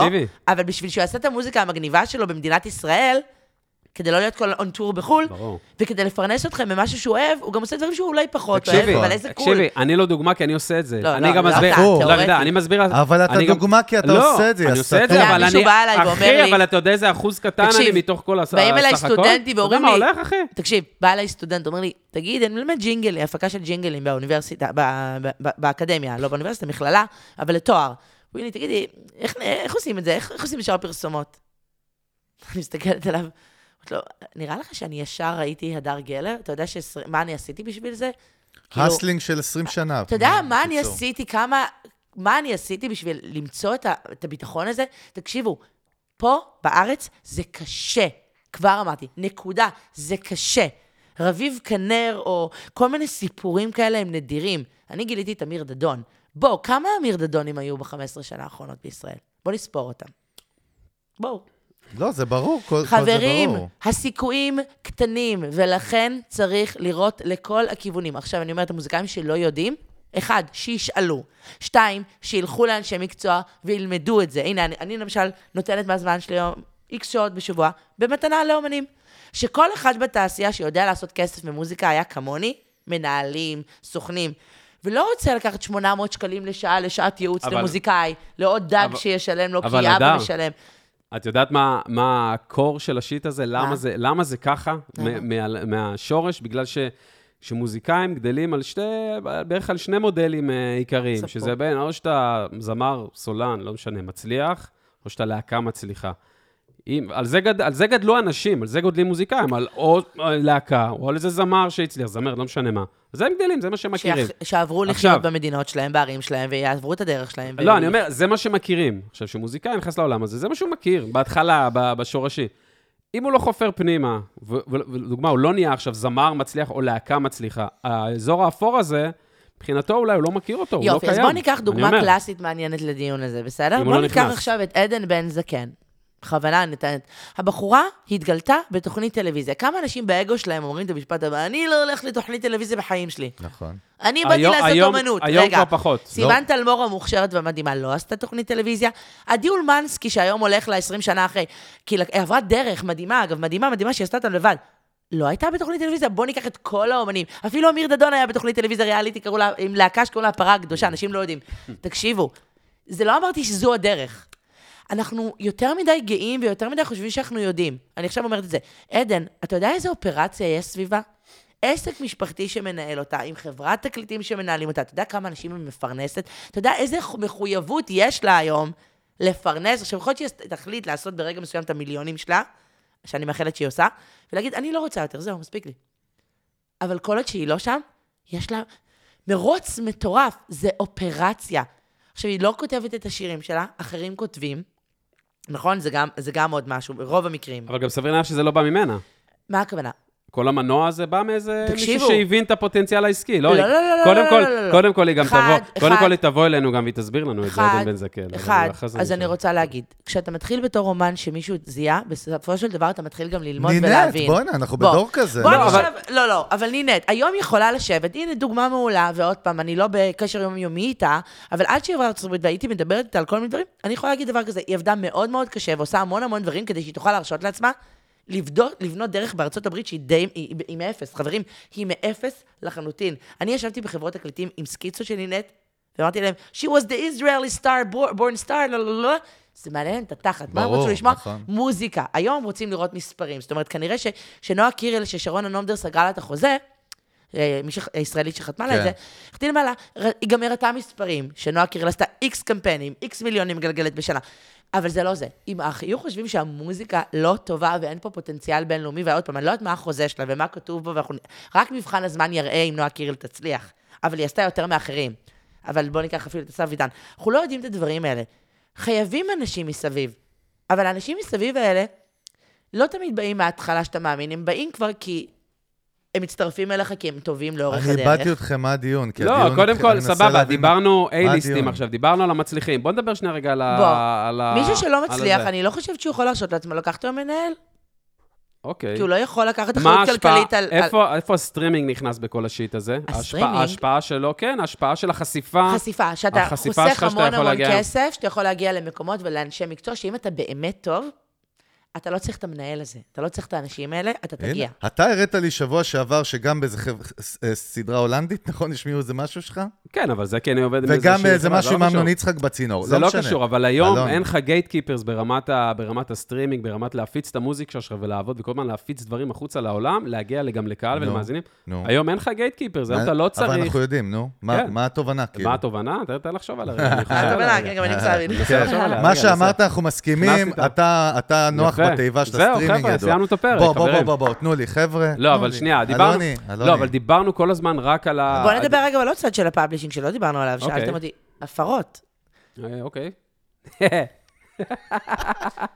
תקשיבו, אחת מהעבודות. הכי אקטיביות שאני נהנית לעשות בתור מולית, שאני חושבת שזו החובה של מו"ל, אני לא יודעת, אני לא, עוד פעם, אני לא, לא באה לדבר על האחרים. אני רואה, כאילו, אני כן מדברת על אחרים, כי אני, לא הכל מרוכז סביב ה... my ass, אבל אין דיאט. אני היום דואגת שלא יפרו זכויות. עכשיו, יש פה כובע מאוד בעייתי. כי תחשבו שיש לי לקוח, שמצד אחד אני עובדת איתו בתור על פרסום, אבל מצד שני פתאום אני מגלה שהוא מפר זכויות של מישהו. מה זה אומר רגע, להפר תני? לנו דוגמאות. להשתמש. במוזיקה בלי אישור. אני רוצה דוגמאות, בלי אוקיי, שמות. אני אתן לכם דוגמה. ובואו לא ניכנס לדיון, אבל מבחינתי זאת הפרה. אתם ראיתם את השלטים החמודים שהיו יש ביבי אהבה. ואנחנו ננצח? נו. אוקיי, הבנתי. זה נראה לך הגיוני? ש... או ראש ממשלה עושה קמפיין עם שיר של? ארכדי דוכין בלי לשלם לו? ומה נסגר עם זה? מה קורה עם זה? עכשיו, אני לא מדברת ספציפית על המקרה לא. הזה. האומן נמצא בדילמה, האם להתווכח ולתבוע, האם או לבדיוק. השם שלו יהיה בתקשורת על נכון. התביעות האלה, או כמה היו לו לעורכי דין ומול מי הכוח. כי אם תשאל כל אומן שהפרו לו את הזכויות, הוא יגיד, ברור שמגיע לי, ואיזה מניאקים, ואיזה חארות, ומי הם. אבל אז באים כל מיני עורכי דין ומנהלים אישיים. אני לא מדברת על המקרה של ארכדי, זה רק דוגמה מה עכשיו היום ראיתי בשלט. זה קורה הרבה בישראל? מלא, אתם לא מבינים כמה. חברות הייטק עושות אירועים, מחליפים מילים של שירים, מעלים את זה. עכשיו, בואו נשאל שאלה. האם למפיק של המסיבה הם שילמו מעלים כסף? לאן? ברור. אונליין, בפייסבוק. ב- לכל האם ספק. לבמאי שעשה את הריקוד ואת כל הכל, התפאורה הכל. שילמו? כל הספקים קיבלו, כי הקייטרינג נכון. קיבל. התוכן לא קיבל, זאת באיזה אומרת. זכות לקחתם שיר של אריק איינשטיין ו- ויאנקלה רוטבליט, או שמולי קראוס, או מיכה שטרית, או נתן גושן, או קרן פלס, ושיניתם לו את המילים על במה ממותגת בחברה, ונראה לכם שאתם לא תשלמו על זה? היא יוצאת, אתה אבל יודע מה היא יוצאת? מה הבעיה? רגע, איפה רגע. הבעיה? באים המנהלים החמודים שלא מבינים ב publishing ואומרים את כן. הדבר הבא, אז הם לא יקנו הופעות של האומן. אני מבין גם את? הלחץ הזה. לא, לא, אז אני רוצה להגיד לך. נכון. אם לכל אומן הייתה דמות, גם למנהלים, שמתעסקת בנושא של ניהול זכויות יוצרים, והם היו גם מבינים, אגב, שבזכות יוצרים יש המון כסף, תבין, היום שעושים באירוע חברה כזה דבר שיר, 30 עד 50 אלף שקל לפעם אחת לעשות שיר באירוע חברה, להשתמש בשיר על במה. מה? לא קשור לשיתוף, לא שהוא מופיע פיזית. לא קשור, הוא לא נמצא, בשיר. וזה לא מופיע בפייסבוק ולא בכל מקום. למה? כי בא- באה חנה ובא יצחק ובא זהב, ומצלמים את זה בפלאפון, נכון. ושולחים את זה, ומחר זה בשרת, ופתאום חשובה. הדר רואה את זה חודש וחצי אחרי, עם 150 אלף צפיות. על האירוע של האמדוקס, ו- סתם, לא חס כן, וחלילה, כן, לא ברור, האמדוקס, זה. דוגמה, אני, זו חברה ענקית. תביע רק. חס וחלילה לא הם. הם דווקא מאוד אה, מקפידים.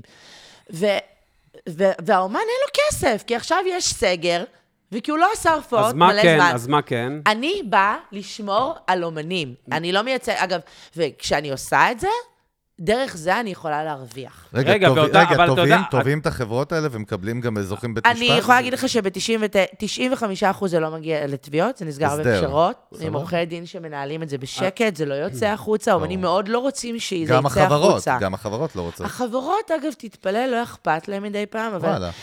כן, לשלם את כן, הסכומים זה לא האלה נראה שאמרת? סקסי, זה לא נראה טוב. לא ממותג טוב לא, בחברה. לא נראה טוב. אתה יודע, אבל היא כאילו, שהיא באה ואומרת להם זה, היא יוצאת הפולניה כן. הקטרנית. אבל זה העבודה כן. שלה, אבל יש לי לא, שאלה, אני אומר, רגע, רגע, רגע. אז אני אגיד לך, אני? יוצאת, אני הבלתי, אני כן, הבלתי, אבל אני כן. רוצה לשאול אותך שאלה.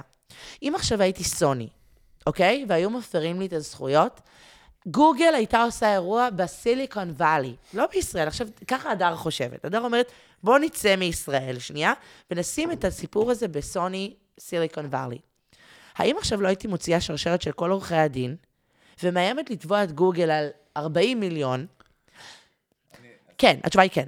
למה, אז, אז אני אומרת, אם אי אפשר להרוויח, בוא לפחות נשמור. אתה יודע איזה מאבקים יש מאחורי הקלעים, אחי? יש תחנות רדיו בארץ, למי שלא יודע, תחנות רדיו, הרבה אזוריות. תחנות אזוריות, שלא משלמות תמלוגים, אחי, מה, למוזיקה. מה, מה זה, הד- רגע, מה, יא מה זה... לא- משמעות, אחי, אמנים זה- מושמעים. זה לא. שהן לא משלמות זה- כי הן מניאקיות, הן לא מצליחות להגיע עם אקו"ם לזה, כן. להחלטה יופי. על התעריף. זה לא, זה מאוד חשוב, כי תמיד כשאנחנו מעבירים יש- ביקורת, אנחנו צריכים גם להסביר את ההיגיון מאחורי הביקורת, כדי לדעת שהקהל יהיה. מודע, זה אחריות. Yes. זה לא איזה מניאקים 99 לא משלמים. אחד, אני חושבת שעם 99 לא... סתם, זה- שם קוד, חס וחלילה לא לתבוע אותי כן, לזה. כן. שם עם גנרי. 99, שם גנרי, עושה לכם פרסומת, זה טוב, אני שומע- מקשיבה. לכם. אומרים שהם חושבים שמגיע לשלם רק 7% ממחזור הפרסומות על תמלוגים. אגב, שתדעו שרוב התחנות והטלוויזיה משלמים לפי הכסף, המחזור שמייצרים מפרסומות.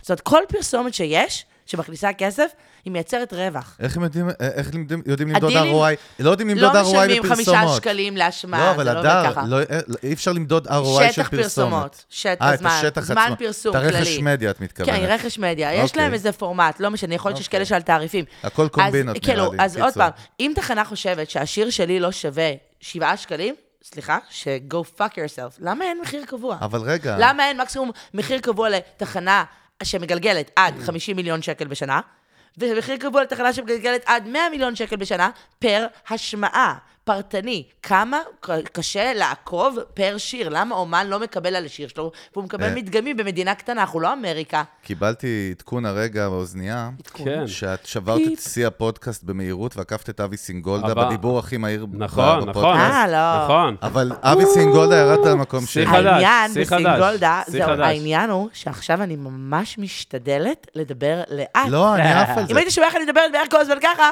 כן, סתם. טוב, עכשיו-. עכשיו לא, אבל יש מאבקים, ויש גם מאבקים בין אה, בעלי אה, אני בעלי יודע. אני יודע. רגע, רגע, רגע, אבל אני. רוצה- אני להוביל אותך to the path בצורה מסודרת, שלמאזינים שלנו יהיה נעים. אתה רוצה לשאול אותם אם אמיצים? וגם פודקאסטים? וגם פודקאסטים. לשיר שיר, זה יהיה נעים. אגב. אגב, אגב, אגב, שנייה, שנייה, אגב, אגב, אגב, אתה יודע, מה שדווקא מחבר, פה שלוש מחבר את אנשים העולם... על מה- היפר. מה שדווקא מחבר את העולם הזה פתאום של המוזיקה והקופירייט וכל השיט הזה, דווקא ל- לעם, פתאום לאיזה פלח אחר, זה דווקא הכניסה של הפודקאסטים, כי פתאום באים אנשים שיוצרים פודקאסטים שהם אזרחים, ופתאום הם מתחילים להתעסק עם העניין של ברור. הקופירייט. זה ברור. יש זה- פה איזה The זה זה, אני עוד עולם חושבת שזה אחר. סוג של מחתרת בעצם שחושפת, אה, אה, זה זה מחתרת שתהפוך. למיינסטרים. בואו, זה מהפכת מידע. כי אם עד היום הכל היה נורא מנוטר וברור בפורמטים שבזמן, בדברים, כאן אנשים בוחרים לקבל מידע. תחום אפור, אם היה אין תקופת רגולציה. TED, אבל גם TED הייתה עם סוג של מוניטיזציה. פה אין בעצם מוני- מוניטיזציה ורגולציה, וזה מקסים. כי אנחנו מחליטים על מה אנחנו מדברים, ואנשים מחליטים מה הם רוצים להקשיב. לא רק זה, יכול להיות שיהיה לנו כוח כפודקאסטרים, זה דיבורים שלנו בכלל מאחורי הקלעים שאנחנו מדברים, להביא פה שינויים. אבל זה לא האישו. אני רוצה עכשיו שאנחנו, to drill down, יאללה. לכל העולם הזה שאמרתי לך, אני קורא לעצמי חצי אינטליגנט, הסכמנו חצי אינטליגנט? רבע. רבע? רבע. תן לי, שתי שליש. יאללה, יאללה, לא, חצי, בעצם חצי. חצי, חצי, קח, קיבלת. אני יכול להבין מבנה סבוך של חברה פיננסית בוול סטריט, אני יכול להבין חברת טכנולוגיה עם 40 אלף עובדים ו-13 חטיבות. אני לא יכול fucking להבין מה זה אפיל, מה זה אקו"ם. מאוד פשוט. מה זה... יופי, אז תתחילי להסביר למאזינים שלנו, פשוט. קודם כל, מה זה אקו"ם. טוב. שתיים, למה הדבר הזה, כולם לא מבינים אותו, כולל האומנים שהם הלקוחות שלו, או אני לא יודע אפילו מי הלקוחות שלו. תעשי לי fucking סדר בכל התמונה. אחד, אה, לפני הכל, אומנים, כן. זה פשוט. תפסיקו להתקרבן, אני מצטערת. תשאלו, בסדר? הנה, שאלתי לא בשמם. אתה, יפה. אבל לא, לא, לא, לא ידעתי, לא ידעתי, זה היה נורא נחמד בשנות ה-80, בדיוק. זה היה נחמד בתקופת... אפילו אה, ב-90, אפילו ב-90. כן, לא ידעתי, לא ידעתי על מה חתמתי, חברים. מי שלא יודע על מה הוא חותם, בואו, אה, לא, תפקו את הראש. בקיר.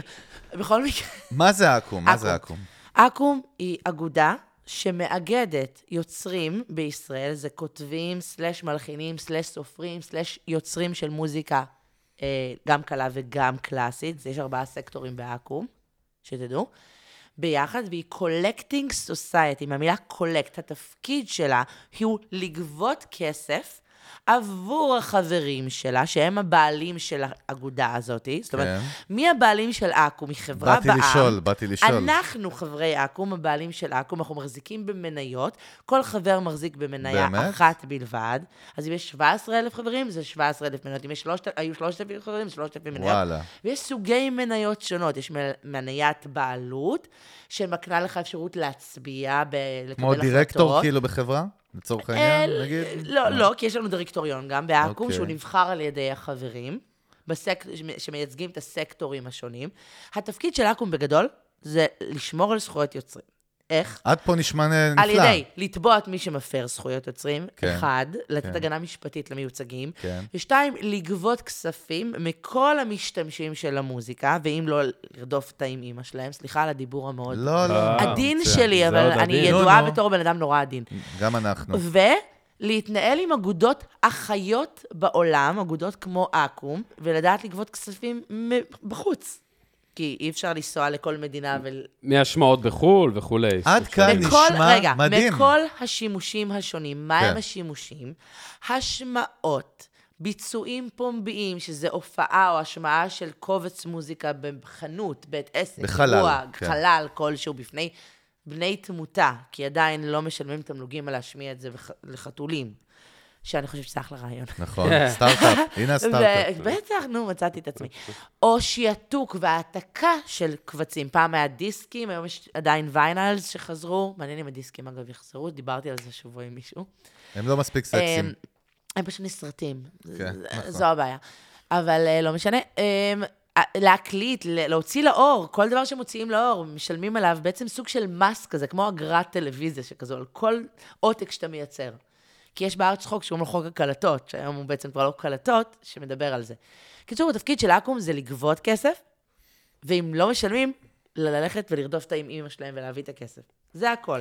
ולעשות את זה נורא קל. זאת אומרת שאם חברת טלוויזיה רוצה להשמיע מוזיקה, היא לא צריכה עכשיו לפנות כמו בארצות הברית. לכל שיר, בכל פרק, בכל סדרה, לבעלי הזכויות, לחברות ה publishing ולחברות התקליטים ולהשתמש. אקו"ם אומרת, אני מייצרת הסכמי סמיכה, במילה blanket, כן. קולקטיביים. ובעצם על ידי ההסכמים האלה היא מאפשרת, אחד, לחברות טלוויזיה לקבל פול של כל היצירות באקו"ם הבינלאומיות גם בישראל, אגב. זאת אומרת, חבר... באקו"ם יש חברים שהם מו"לים ישראלים ומו"לים זרים. מי שמייצג את סוני, את וורנר צ'אפל, את Universal Music Publishing, את uh, BMG, uh, BMG, את, אומרת, את, uh, את EMI Music Publishing. Um, ובעצם מה שהם עושים, הם גובים גם את הכספים האלה בעצם על השמעות מתחנות הרדיו, ומעבירים את זה לחו"ל, דרך אקו"ם. זאת אומרת, אקו"ם מייצרת עוד הכנסה גם מהקטלוגים הזרים. אוקיי. אז באותו אופן, אקו"ם יכולה לבוא ולסגור עם חברת טלוויזיה, להגיד, אתם יכולים להשתמש בכמה מוזיקה שאתם רוצים, תשלמו לי איקס כסף, תדווחו לי, ואני אחלק את זה ליוצרים. ואז לא צריך את הסיפור הזה של כל אומן ייתן תו מחיר ותו דבר. איפה אקו"ם לא מתערבת? היא לא מייצגת את הזכות המוסרית של היוצרים. מישהו יודע מה זה זכות מוסרית פה בחדר, זה אחרי שאתם זה- 200 זה- שנה? זה מאוד אתה הוליסטי, יודע מה מה זה שאת בתור אומרת. איש תעשייה? אה, כן. מה הזכות כן? לשמור על שלמות היצירה, על הקרדיט שלך, ולחבר אותה לדברים שלא הם פוגעניים. לא מתעסקים עם זה. לא, הם לא מייצגים את זה. למה? כי אקו"ם לא בעלת הזכויות. היא רק מייצגת. Mm, מייצגת. כי אקו"ם היא לא חברה דין. בבעלות של בעלים שלה, קבוצת IDB. זה אנחנו הבעלים, אנחנו בעלי החברה. כאילו, אנחנו זה החברים, שאני אומרת. הזכות המוסרית זה הבלגן הרציני ש... עכשיו, מה הבעיה כן. באקו"ם? לא ברור. באקו"ם עצמה. אקו"ם הוכר- הוכרזה כמונופול, אין לה חברה מתחרה. זאת אומרת, אין כאן תחרות. אז הממונה על הגבלים עסקיים קבע תנאים לפעילות של אקו"ם, שמגבילים את אקו"ם מבחינה רגולטורית בהמון דברים, אפילו מדי פעם במלחמות עם גופי טלוויזיה ורדיו. בקביעת מחירים, מחירונים, כי מונופול זה בעיה. מצד שני, אה, להקים חברה מתחרה או נוספת במדינה כל כך קטנה, אני לא בטוחה שיש לזה הצדקה. רגע, מה זה הפיל? עכשיו הפיל. אז אקו"ם מתעסקת בלייצג אחר. את הכותב, בסדר, רוצה להבין. את המלחין ואת המעבד. נו. עד כאן, הבנו? להם, הסופרים. להם היא משלמת. בסדר, בואו הסופרים, היא לא משלמת. את זה. עוד פעם, תחזרי על זה עוד פעם. בהקלטה יש לנו שיר, אז יש לנו כן. כותב, מלחין, מעבד. זה אחד, זה אקו"ם. אקו"ם מתעסקת בתמלוגים אה, לא קשור. לפרפורמר, כאילו למבצע. לא, יש לנו את אשכולות סלאש אילם, זכויות מבצעים, על זה אנחנו למה זה נעשה נפרד?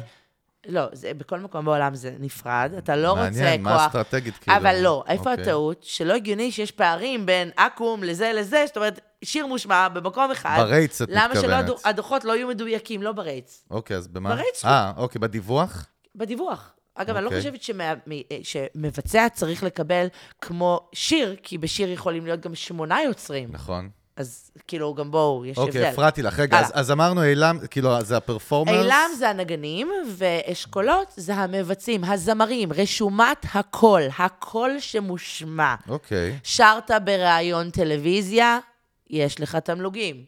כאילו, שרת בתוכנית טלוויזיה. שמעו את הקול שלך, שרת, בקיצור. בג'... לא בג'ינגל, שרת בשיר, קולות ליווי. ניגנת. גיטרה, ניגנת בס, מגיע לך כסף. רטרואקטיבית גם. הכסף יושב שם, רק תוודא שזה מדובר. ואתה, ואתה צריך לעדכן גם את אם- ה... אם את ה... אבל גם באחריות שלך שאתה מגיע לאולפן כן. ואתה שר, לוודא שהשם שלך רשום גם בעכו"ם. אני חושבת שהטעות במעבדים הייתה כזאת, שהם סומכים על המלחינים, שאגב, יש מלחינים מקסימים שאוטומטית נותנים קרדיט למעבד, אבל המלחינים לא מבינים שהם לא חתמו לו לקבל גם תמלוגים. אז כאילו, אתה מעבד, אתה מקבל שכר, תדאג להחתים מראש את המלחין, גם אם אתה עושה קאבר לזמר, או אתה עובד בשביל זמר והוא לא כתב את השיר. רגע, אמרת בתחילת הפרק כן. משהו מאוד חשוב, אני רוצה לראות אם הבנתי כן, אותו כן. נכון. אם עכשיו מישהו עבד 20 שנה והוא מלחין מטורף פה בישראל, פתאום אמר, אופס, לא דאגתי מלחין, לזה. רטרואק- כן, הלך, מאבד. הלך. רטרואקטיבית, הלך. לא כן, אין לך שום תבקש דבר. מהאומנים, מהמלחינים עצמם, זה אצלם. וואו. החלק- אבל פרט, אבל. פרט. חשוב גם ש... לא, תקשיב, זה נורא כואב הלב, אני עכשיו בדיוק כן. עבדתי עם איזה מפיק יש אחד? והחתמתי לו לעיתים. היה אצלנו... ואני אומרת לו, אני לא מאמינה, אני לא מאמינה, אני לא מאמינה, לא. יואו, אתה מקבל את זה? איפה כל הכסף? כל הכסף היה כבר, כי זה היה איזה להיט מטורף מ-The Voice, ולהיט מטורף שרץ שם, ולא משנה. ואני אומרת, כן. יואו, איזה מטורף זה. אוקיי, בוא אתה נמשיך. צריך להבין אבל שאתה חייב, לב- שאתה נרשם לאעלם, או אתה יודע, לאחת משהו, אתה צריך, אתה על אחריותך לרשום את הדברים אה, שאתה מנגן בהם, על אחריותך כן, לעדכן. כן. כל בכלל. להירשם נכון. לפי מה שאתה אומר. כן, אני אגב. הם- אלה החמודים. שאומרים, לא ידעתי שאני יכול להירשם, לא, זה היסטרי. מנהלים אישיים שלא אמרו לאומן שלהם, "תח- תלך, לפי מה כי לא שאת ידעו אומרת, זה קיים. שיתבעו אותם. כן, אני. חושבת שסוכנים ומנהלים לא יודעים. זה זה בעיה מאוד גדולה אז גם. רגע, אז מה עושים עכשיו בשביל לשפר רגע, את זה? רגע, אבל אנחנו רגע, מדברים על ארגונים. כן. אמרנו אנחנו- שזה אנחנו פשוט. עושים build-up, עכשיו, אתם. יוצאים מפה יודעים, חברים. פיל, הלאה, רגע, סיימנו. ואז יש את הדבר נוסף. מה מה פספסנו? המאסטר. אני יודע, כבר, הוא לא יודע. המאסטר, מה זה המאסטר? חמוד. ההקלטה עצמה. המוצר הסופי, end כאילו, נכון product. לשיר אתה יכול לעשות לו 80 קאברים? כן. כל ה-80 קאברים יתרכזו בתמלוגים ליוצרים, נכון? נכון. כל מי שישיר את זה יקבל את התמלוגי ביצוע שלו. על כל הקלטה כזאת מישהו אחר השקיע במאסטר. האומן, חברת התקליטים, פרויקט, לייבל, נדבן, תורם, זובי, חברת טלוויזיה. ואז, על זה גם יש כסף. כל פעם ששיר מתנגן ברדיו, הרשומת קול, הסרט, הטייפ עצמו, המאסטר, sound recording. מאסטר זה sound recording. כן, אני יודע, אני יודע, אני יודע. אבל, אבל אנחנו מדברים על אנשים שלא לא, יודעים. אני מייצג אותם, אני איך מייצג לא אותם." ידעתי 20 שנה. ואז, גם על זה יש תמלוגים. כמו אקו"ם, יש את הפיל, ויש את הפדרציה לתקליטים, שהם חלק מארגון עולמי, IFPI, זה, זה פדרציה עולמית לתקליטים. פדרציה, זה כמו הם עובדים לפי, Starfleet. תבינו, נכון לכל מדינה יש חוקים בזכויות יוצרים? יש גם אמנות. יש אמנת ברן, אמנת באזל, עוד המון אמנות, שמחברות בין איך, מה קורה ב... עכשיו, עד היום, we didn't finalize it, לא הכל ברור עוד, אבל יש, יש נוהל, מה קורה שיש יש פערים. עקרונות, אוקיי. יש עקרונות בסיסיים. זה משתפר עם הזמן, זה מתקדם, אנחנו לומדים את זה, האינטרנט בעצם מלמד אותנו מה אנחנו צריכים. כי הצרכים נוצרו על ידי טכנולוגיה. אנחנו לא יצרנו טכנולוגיה לצרכים, שימו לב. אנחנו יוצרים טכ... אה, קודם טכנולוגיה, ואז היא גורמת לנו להכיר מה הצרכים החדשים שלנו. מה שהפוך לגמרי, אפרופו באינטרנט, בדברים אחרים. כי ברפואה, מה קורה? יש מחלה, מה אתה עושה? מייצר חיסון.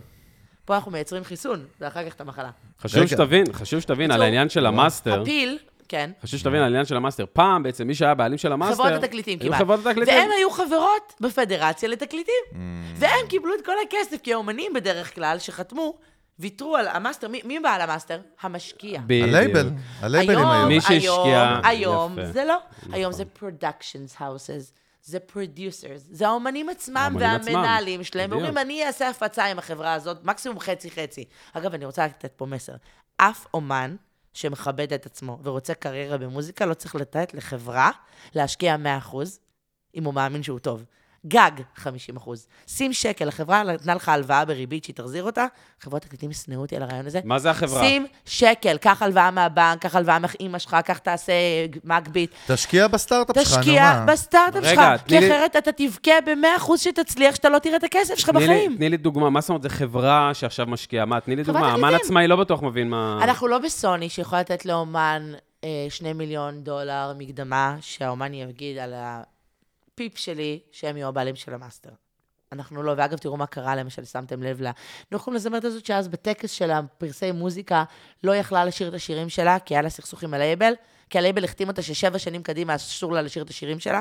וואלה, לא זוכר. טיילור סוויפט. טיילור סוויפט הייתה חתומה בלייבל, והלייבל החתים אותה על חוזה, אני משקיעה בך כסף. דרקוני סופר. לא חשוב, היא שברה לגמרי, אבל את חוזה ה- הגיוני, חברים, לא, לא, לא, חוזה הגיוני. הוא משקיע כסף, לוקח סיכון, הוא האמין בה, המון המון כסף.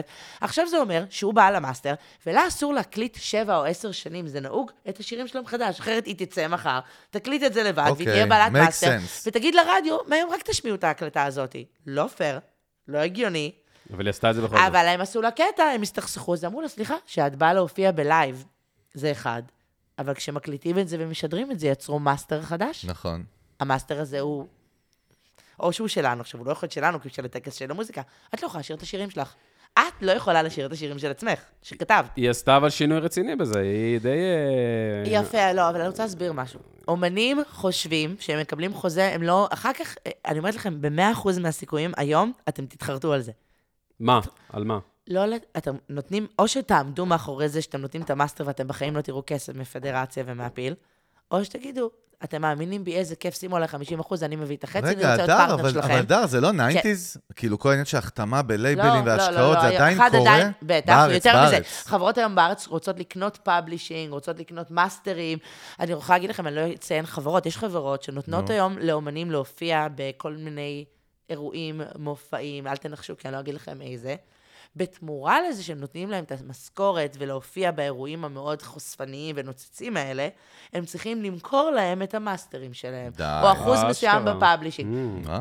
אני לא... זה, תעשי, נת- זה, לא. עוד זה פעם, לא- זה קפיטליזם, זה חברים, חוקי, אבל אנחנו זה... בעולם קפיטליסטי, גם בסדר. בישראל. אנחנו בפודקאסט שמסביר לאומנים משהו. אני לא אומרת, אל תעשו את זה. כשאתם הולכים לדרך הזאת, תבינו שיש לכם אפשרות לעשות את זה ולשלם מחיר, ויכול להיות שמאוד תצליחו, והחברות האלה יגלגלו לכם מיליונים, ותגידו, איזה כיף, יש לנו מיליונים. אז מה מה האופציה בעצם? רגע, מה? אבל, אבל מה- שאתה, מה סביר אתה? גולש, או- אתה, אתם גולשים. או תבנו למה? מודלים שנייה. שמתאימים לכם, שאתם יכולים לא, לעמוד אבל- בעוד אני, עשר אני, שנים. אני, כן. באתי, אני באתי חברות, לשאול... אמרנו אני בא- פדרציה. נכון, אבל אז, ואז- אני אמרת... אה, עוד לא סיימת? לא. אז רגע, רגע, סיימתי ניתן לך כמעט. להשלים. תסיימי. פדרציה והפיל מייצגות את. המאסטר, גובות, מנהלות הסכמי סמיכה מכל מיני סוגים חברות הטלוויזיה, ומאפשרות לחברות טלוויזיה להשתמש בהקלטות האלה.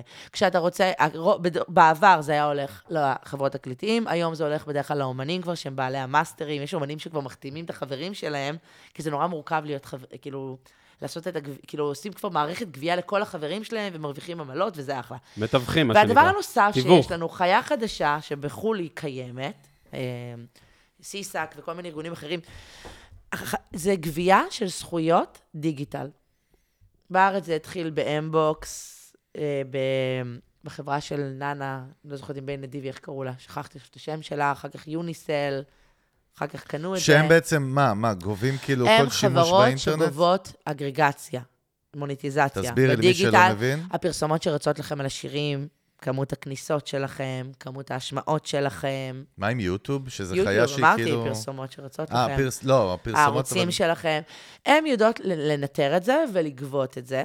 digital, iTunes, CD Baby, קנייה, סטרימינג, אה, Music, סלקום Music. מה קורה היום עם מישהו, ואנחנו יודעים שהיום יותר אוכפים את זה, כן. גם ברמה של יוטיוב והאלגוריתמים כן. שלהם והרגולציה שלהם, הם כבר כן. מבינים שצריך לדאוג כן. לאמנים, אבל עדיין אנחנו רואים פתאום מישהו שהוא שם איזה שיר, סבתא, אה, סבתא זיזה שמה, לא יודע, קליפ, 50 אלף צפיות של שיר של זה, ההוא שם 200 אלף, 70 אלף, מה קורה עם זה? יש אפשרות לאכוף את זה? או שלא מתעסקים עם זה? אם זה ברמות נמצא, האלה. עוד פעם, כשאתה... אנשים פרטיים שמעלים, את עקרונית יודעת. יוטיוב היא מר- מנוע חכם, וגם כל החברות האלה שיודע לנטר, הם עובדים עם רישיונות מוכרים, עם אקו"ם כן, וארגוני כן. זכויות, זאת אומרת, יש להם גם את ה-digital code לדעת. כן. המון פעמים אנשים משתמשים, מקבלים הודעה, הפרת זכויות, נכון. או הפרו לך את הזכויות, האם אלון אתה מאשר? קיבל פעם אחת על עצמו שהוא הפר זכויות של עצמו. אגב, כשאני מוכרת אה, רישיונות לפרסומות, להשתמש, המון פעמים אנחנו צריכים להעביר לינקים לחו"ל, כי חוסמים אוטומטית את הקאברים האלה. זה האלגוריתם, היה צריך manual request. יש אלגוריתם, בסדר, כן. יפה. זאת אומרת, הם יודעים לנטר את זה, ואז זה לא קורה הרבה. זה נקרא content ID, חברים. אבל אתה יכול לדרוש יודעים, לשייך, אתה יכול לדרוש להשאיר את זה, ולרכז את הכל דרך הערוץ שלך, ולשייך את כל הדברים האלה. טוב. שהכל יתנהל דרך הערוץ שלך. ואז יש גבייה. זאת אומרת, זה ארגונים חדשים, חיות החדשות גם בארץ הקימו, נראה, נראה לי עומר אדם ביחד עם NMC, ובין עם את יודעת איך, ארומה אני מיוזיק, יודע איך הקימו- לתאר אותך, הדר, אני יודע איך הקימו- לתאר אותך, אני כן. הבנתי. נגיד, יש לי שאלות אלייך, זה כמו, זה כמו שאני בבראוזר בכרום, ואני פותח כאילו טאב, ואז יש רשויות שאני פותח עוד טאב, ויש רשויות שאני פותח עוד טאב, ואז יש לי 20 טאבים פתוחים איתך. אני יודעת, זה נורא קשה גם לי לא, להסביר, אבל. אני לא, לא, צברתי רגע, ידע. רגע. כן. הכל נפלא, אנחנו באנו, אנחנו אה, אני מרימים לא לך. מתנצלת. זה הייתה- זו הייתה מחמאה דיגיטלית, קיבלתי, כן, בסדר? קיבלתי. תקשיבי, נשמה שלי, אני רוצה להבין משהו. כל האינטרו שהיה לנו על הארגונים, הפדרציה העל-חללית הבין... אה, אינטר- פשוט לטעמי. האינטרגלקטית, מה שבאתי לשאול זה דבר כזה. כן. זה נשמע מאוד טדי בר, והכל מדהים.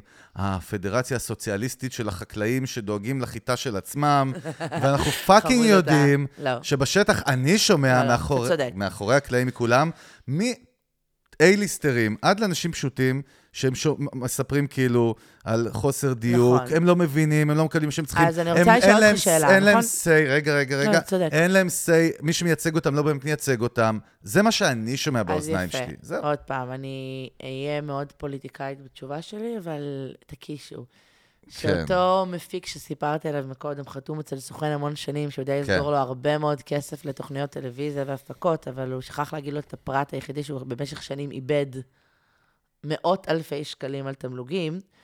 אחד, אפשר להגיד את זה ככה, שתמיד, האנשים שאתה עובד איתם, אל תצפה שהם יבינו תמיד בדברים האלה, כי, כי בפועל הם לא מבינים בדברים האלה. בסדר גמור. אה, זה כמו שתמיד שואלים אותי על עורכי דין שמבינים בזכויות יוצרים, אז אני אומרת להם, תקשיב, אתם רוצים עורך דין שמבין בזכויות יוצרים, או בן אדם שמבין בזכויות יוצרים? כי זה, יש הבדל. יכול להיות שהעורך דין שמבין בזכויות יוצרים לא מבין בזכויות יוצרים, הוא יודע. לקרוא את החוק. יש לו אג'נדה, הוא ייצג מלא חברות תקליטים, ניגוד עניינים בישראל. בדיוק. אלוהים ישמור, אל, אלוהים ישמור, זוועת עולם. אין מספיק אנשי מקצוע שיכולים לתת את הכלים. אבל הרשת היום מאפשרת לך ללמוד ולהבין, יש ספרים שאפשר להזמין ואפשר לקרוא בשפות שונות.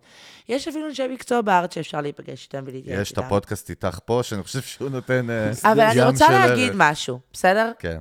אני לא חושבת שהחברות האלה פועלות מסודר. אני חושבת שיש המון טעויות, ואני לא אגיד את המילה רמאות, למרות שעוד פעם, כן, יש דברים שמבחינתי הם לא בסדר, נקודה, והם לא תקינים, נקודה. את יש לך ואני קשר אישית אליהם? יודעת. את יש לך קשר אליהם, כאילו את... כן, את- לא. אני חברת אקו"ם מצד אחד, ואני נלחמת באקו"ם ברבק בדברים אוקיי. שמפריעים לי, בטח על מיוצגים שלהם, ואני חושבת שמלא דברים באקו"ם שמתנהלים זוועת עולם, ויסלחו לי אקו"ם. מצד שני, גם ישבתי בוועדות באקו"ם. מי הדירקטוריון? זאת אומרת, מי הוא מורכב? הדירקטוריון כביכול, הכל מתחיל בזה שהוא נבחר לטעמי בצורה לא הוגנת. זה בדיוק ה- בצורה מה שאני שדוחפים. מעמיסים אוטובוסים של אנשים מסוימים להגיע לבחירות, קובעים את זה בימים שאומני ירוק הצעירים לא יכולים להגיע, בשעות שהם לא יכולים להגיע, אין הצבעה אלקטרונית, ותמיד נבחרים אנשים מטעם ה... עכשיו, בואו, המיליה. אנחנו, אנחנו, אנחנו יודעים איך דברים מתנהלים. כן, דוחות הם לא תמיד דוחות, ותמיד אתה מגלה, ויש את הבדיחה שאתה דופק על השולחן והצ'קים מגיעים. אני אתייפייף אם אני עכשיו אגיד שאין בזה אמת. אני נתקלתי אישית בכל מיני מקרים של אמת. יש בעיה. כמו שראש ממשלה לא יכול לשבת כל כך הרבה שנים, ממלא תפקידים שמשרתים אותנו, הציבור של האומנים, בחברות ובארגונים האלה, לא יכולים לשבת ולנהל כל כך הרבה שנים את החברות. אה, ברור. הנציגות לא יכולה לשבת, גם בדירקטוריון לא יכולים לשבת אותם אנשים כל כך הרבה שנים. יש יש- פה- אין יש שם חבר'ה משהו- צעירים? יש צעירים לא, אתה בדירקטוריון? יודע למה? אתה יודע איזה עבודה קשה זה? עכשיו יש את קוב שנכנס, לא מזמן. אתה יודע איזה עבודה קשה זה לגרום לאנשים להצביע לך מול 200 סופרים שהם כבר סקטור שלא קיים באקו"ם, ויש להם כוח של הצבעה אחת. הדברים לא עובדים נכון. ואתה תשאל את כל הצעירים, אומרים, אין לי כוח, מתישים אותי אחר נו, כך. זה מה שאני שומע. עושים לי מלחמות התשה, מאיימים אותי, שולחים לי אנשים, אז אומרים מה, לי... אוקיי, סבבה, אנחנו- סבבה, אני אגיד- סבבה. הבנתי, לא עובד. הצעירים הבנתי, לא. עובד. ואומנים לא רוצים להיות בפרונט ולחטוף ולחטוף אותם. רגע, רגע, סבבה, זה לא עובד. כן. אוקיי, זה לא עובד. וואו, איזה פודקאסט, אני לא מבינה שאני אומרת כל כך הרבה דברים כאלה, כן, אבל בסדר. לא, אבל בוא, בוא, רק שמישהו יהרוג אותי, תדעו שזה... סבבה, לא, אבל הגענו למסקנה כן. שזה לא עובד. אוקיי? משהו לא אבל, משהו אבל היא לא אומרת לך, עובד. זה מונופול, מה זה לא עובד? לא, אתה, סבבה. אתה חייב אוקיי, אותם. מה עושים? מה קורה? בוא, אז למה- מה עושים? למה אין 20 כמוך? אתה יודע מה עושים? למה אין 20 כמוך? אחד, כי זה למה לא סקסי, כי זה למה לא יש רק כמה סקסי, אנשים כמוך יש לא- שבכלל כי מתעסקים אני בזה? יכולתי- כמה יש שמתעסקים בזה? באמת עכשיו שואל. כמוני, מה? למה? אז למה אין הרבה? בגילי בכלל. אה, מראים לך גם, מראים לך תוך כדי, ראית? אני אשמח, אני קוראת לא, למתחרים, אבל. אני קוראת לאנשים, אתה לא, יודע אבל כמה... אחי, בחייאת, למה אין אני 20 רציתי לגדול הדר גלר? לסוכנות. אני רוצה להגיד לך סיפור. אני רציתי? לגדול לסוכנות שעושה, מנהלת זכויות, מנהלת יש עזבונות. כאלה בחו"ל? מ- ברור. מנהלת זכויות לא קונה בכסף, אלא מנהלת ומרוויחה ביושר. לקחתי עכשיו, סתם, שיר של שמולי קראוס שנפטר וגרמתי, ל... ושיתפתי פעולה עם טונה שהוא כן. יוציא את זה, מזה הרווחתי, מהביצוע הזה הרווחתי את הלחם שלי for life. הרווחתי אחוז בשיר. אני יכול גם לגבות כסף למישהו שהוא רציני, לנהל לו עיזבון זה סביר. איפה הבעיה? שאני מי האנשים? אני רוצה שמישהו יבוא לעבוד איתי. אף אחד לא בא לעבוד איתי. למה? זהו, כי מה- בהופעות יש הרבה יותר כסף. כי בניהול ולשבת רגל לרגל לקבל קמפיינים יש הרבה יותר כסף. אני מבינה את זה. אבל חבל שאין אנשי מקצוע שרוצים ואכפת להם בלב שלהם מהנושא הזה של זכויות ולשמור ויוצרים שמארגנים. ואני אגיד לכם מה קורה בסוף, אחד פונים תמיד לשמות של פעם, הגדולים האלה, שהם מעורבבים אחוש לוקי ואין להם מה לתרום. לא שיש לי בעיה עם אנשים מבוגרים. אני את כל מה שלמדתי בתורה שלי, למדתי מאחד האנשים שאני הכי מעריכה בתעשיית המוזיקה, זה ניצן זעירה. אחי, הוא הגורו שלי, הוא לימד אותי על זכויות יוצרים ועל להבין את ה...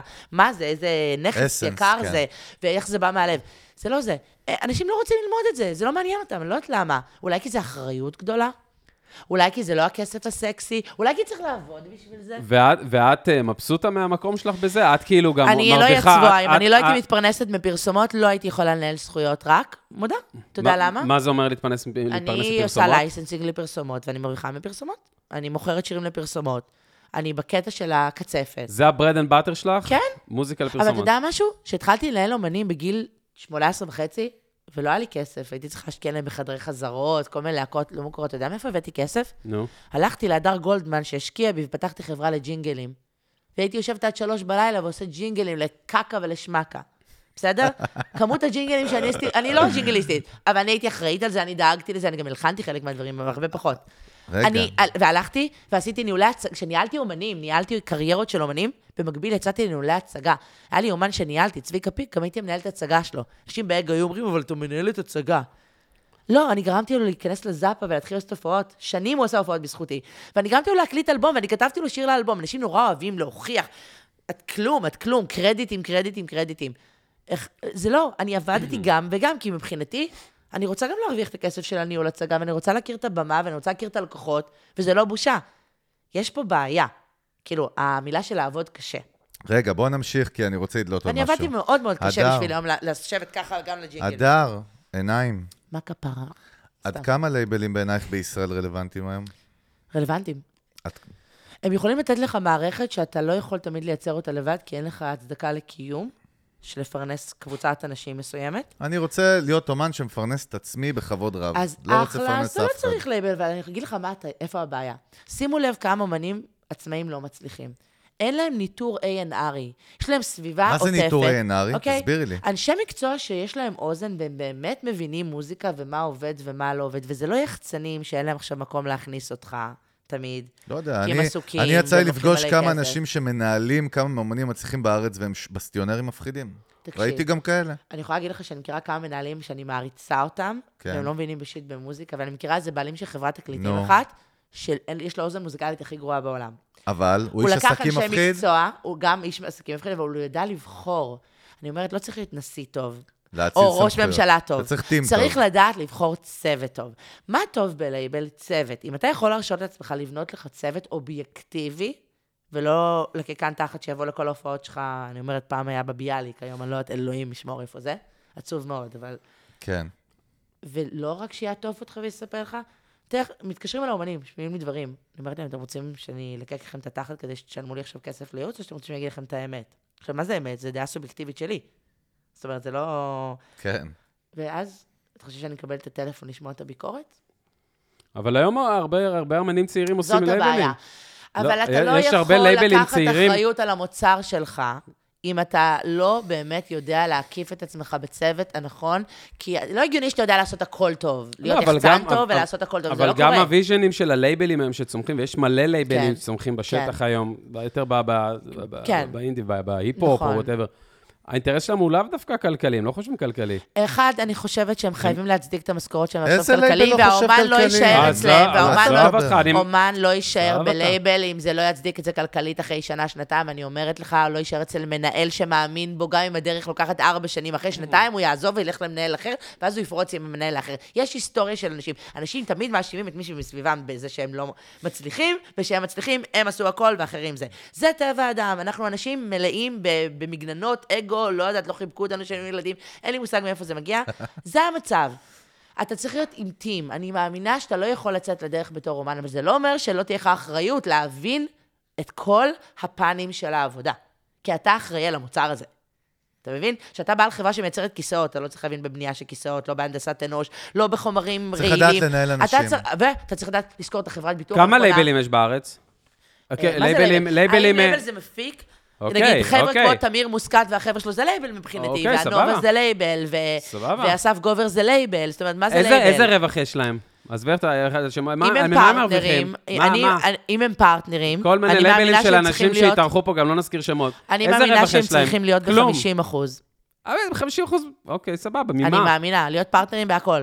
סבבה, בהכל, אוקיי. 360. אוקיי. אלא אם אתה לא יודע לעשות משהו, תוציא אותו החוצה ב outsourcing, ואתה אל תרוויח על זה, תרוויח על זה אני אשאל. אותך שאלת מפגר של 2021. אני עכשיו אומן צעיר, נו. עם העיניים הירוקות שלי, הליקון באו אליי ואמרו לי, חגי, שמע, עפנו על החומר שלא כתבת, אהבנו את העטיפה לתקליט שהצבת, אנחנו רוצים את ה...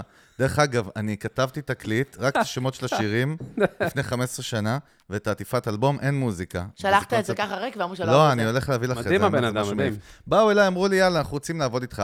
זה מוגבל בזמן, איך זה עובד היום? או מה את ממליצה? טוב, אז יש כאילו- חוק איה קורם.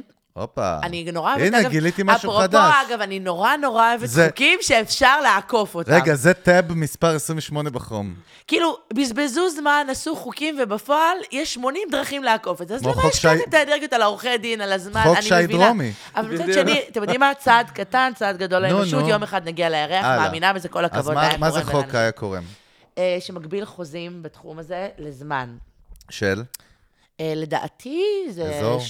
שמונה שנים, תשע שנים, עשר, לא יודעת, לא יודעת, לא זוכרת. אתה יודע למה? כי בתקופה הזאת כבר הפסקתי להחתים אומנים. סבבה. למה? יש לנו, הדבר, המקום... הפסקתי להחתים אומנים, זהו, לא רוצה. ה- האמן היחיד שאני זוכר שיצא כמחאה בישראל, בחו"ל, אני לא רוצה להגיד בונג'ובי, למה הוא מתעצבן, כל פרק אני מזכיר את בונג'ובי, למה? על הכיפאק. אבל אני זוכר את לא כך. נכון, בונג'ובי לא? היה את למה לא? הסיפור שהוא היה כן, חתום כן. והוא יצא נגד כן, מי כן. ש... לא משנה, אבל. אני זוכר אמיר בניון. זה הסיפור שתמיד אני זוכר בארץ, המחאה שלו אז. מה היה שם? זה לא קשור למה היה שם, אתה עושה סלט. ברור סלט- שאני עושה קשור. זה לא קשור, זה לא. קשור, בדוק, תקשיבו. בדוק. זה זה לא הספיישליטה של הבן אדם. פעם חברות תקליטים היו מחתימות ללונג טרם, חמישה אלבומים או תשע שנים פלוס תשע, תשע פלוס תשע קראו לזה. וואה. רגע, וואה, אתה התחלת דרך, בנית בן אדם, השקעת בו. לא אמרתי הוא הרע, דרך אגב. אתה רוצה להמשיך את הדרך? אני היום הכרתי, סתם, אותו דבר, אני היום יוצאת עם בן אדם, מתאהבת בו. קנה לי טבעת יהלום פה, קנה לי זה, אני קניתי לו את זה, אני אותה. קניתי לו פינק טבעת אותה, יהלום. פינק אותה. השקענו, סבבה, עשינו ילד, התקדמנו, עברו איקס שנים. אחרי איקס שנים, אתה מחליט אם אתה רוצה להמשיך איתו עוד כמה שנים.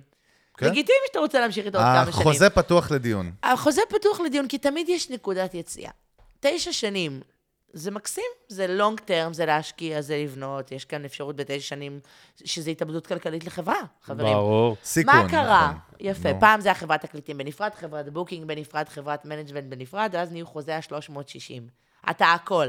בתוך החברה יש לך in-house, את זה, את זה, את זה, את זה, אתה גם, היום אתה כבר גם בתחנות uh, שידור, בסדר? והתוכניות טלוויזיה וכל העבודה, ואתה גם הטאלנטים, ואתה גם סוכן טאלנטים וסוכן... ואז אמרו, סליחה, לא. ואז ייצרו פורמטים קצרים, קצרי טווח יותר. אבל מה? רוצים בהם יותר. למה? רוצים גם להיות שותפים בניהול, גם בדוג... בדוגמנות, במשחק. A to Z, נו. ב-A to Z. אז קיצרו את התקופה, אבל דחסו. יצרו האופציות לחידוש כמובן, כי כשחוזה נגמר, תמיד אתה יכול לחדש אותו, ואין חוק שיעצור את זה, אתה לא כופה על הבן אדם. ו... ואמרו, רגע, אבל אנחנו רוצים יותר. אבל עכשיו אתם צריכים גם להשקיע יותר, כי אתם צריכים לתת מערכת יותר גדולה.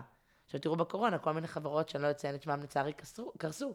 כי הם לא יכולים לתת את ה-360 המטורף הזה שהם רוצים. אז אתה אומן תמה שהולך לחתום, מה אתה רוצה? אתה רוצה להוציא אלבום היום, אם מאמינים בך ומציעים לך חוזה ארוך טווח, לך עליו, אבל לפחות תבין מה אתה הולך ועל מה, מה אתה הולך לתת. כי הולכים איתך דרך, מאמינים בך.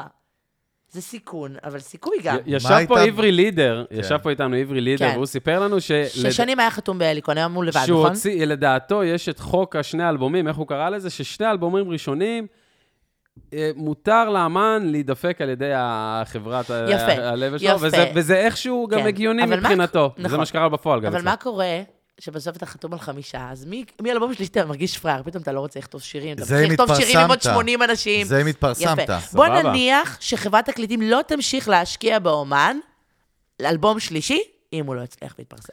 לא, איך? אני, אני מבין, את. יודעת מה? וואלה, הבאת לי אנגל אחר שלא חשבתי, בצד כאילו של ה... לא צביעות נקרא לזה, אבל למה חברת תקליטים גם make sense? בוא, אני אתן לך עכשיו לא, צעד. רוצה סיפור מגניב אחר? סוף אבל- סוף, בלי סוף שם, בלי סוף, שם. סוף בפודקאסט הזה, מישהו מפריע לך, גיא, סוף סוף. וואי, שתדעי מה לך זה- שזה... לא להפריע, לא להפריע, שזה- לשתוק. לא, לא, לא. טוב. שזה בדרך כלל זה- נדיר. זה הפוך, זה מדליק הוא אותי. בדרך כלל כאילו. נכנס לאנשים זה בדיבור. מדליק אותי, כי אף פעם אף אחד לא אה, השתלט עליי עם אה, שוט. אה. אז הפעם זה... טוב אבל- מאוד. אבל אני אה, מזכיר לא, לא. לעצמי להגיד לך איזה דוגמה אוקיי. מעולם אחר. תחתכי אותו חופשי. אנחנו לא. מדברים פה על שמות, אבל אני השקעתי באומן סלאש אומנית מסוימים לכמה אלבומים כסף. הפסדתי, כי כבר הפסיקו למכור אלבומים. מה, איזה סכומים מדברים ואותו פה? אומן אומנית פיטרו אותי מהניהול בשלב מסוים, כיאה לכל אומן אומנית שאחרי איקס זמן לא מבינים שצריך עוד קצת סבלנות, אותו אומן אומנית פרצו, אה, ואז אה, הגיע מצב שצריך לתת עוד אלבומים, כי החוזה על כמה אלבומים. אז אותו אומן אומנית שכותבים, כותבות שירים, החליטו להפסיק לכתוב שירים ולקחת שירים מאומנים אחרים. עכשיו, מה הרווחתי? אני הרווחתי רק את המכולות. כי האומן, אומנית לא יצאו להופיע, כי אני כבר לא המנהלת, או הם כבר לא ב booking אצלי. אז טריק, עשו לי דווקא, הפסיקו לכתוב שירים. עכשיו, רבאק, השקעתי בכם כסף, האמנתי בכם, בכן, לא משנה. הלכתי איתכם דרך. הנה, החברה הרעה, הגנבת.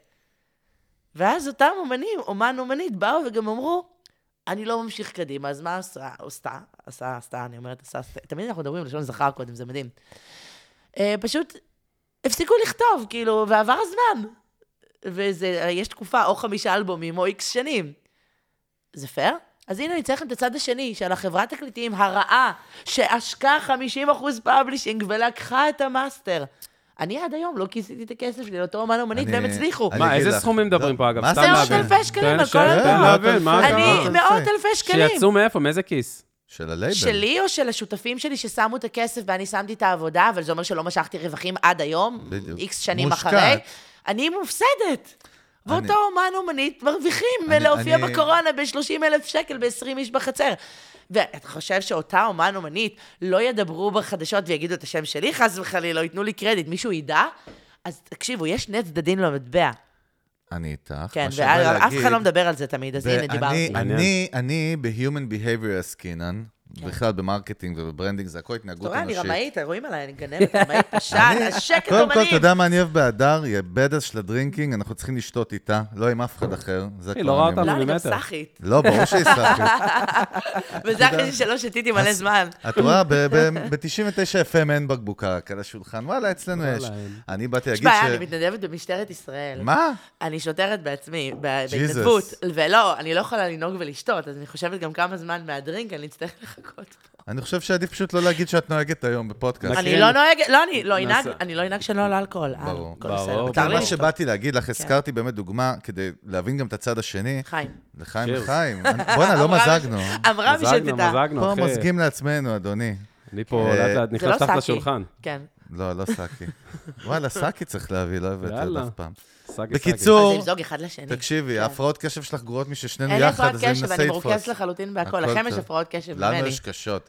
אני בא להגיד דבר כזה, שבעולם שלי, אני, אני כאילו, אני בא מסטארט-אפים כן. וכאלה, ויזמות, כן. ויש מה שנקרא finder's fee, שאתה מחבר עכשיו משקיע ליזם, כן, אוקיי, בדרך כלל. מקובל לקבל 5%.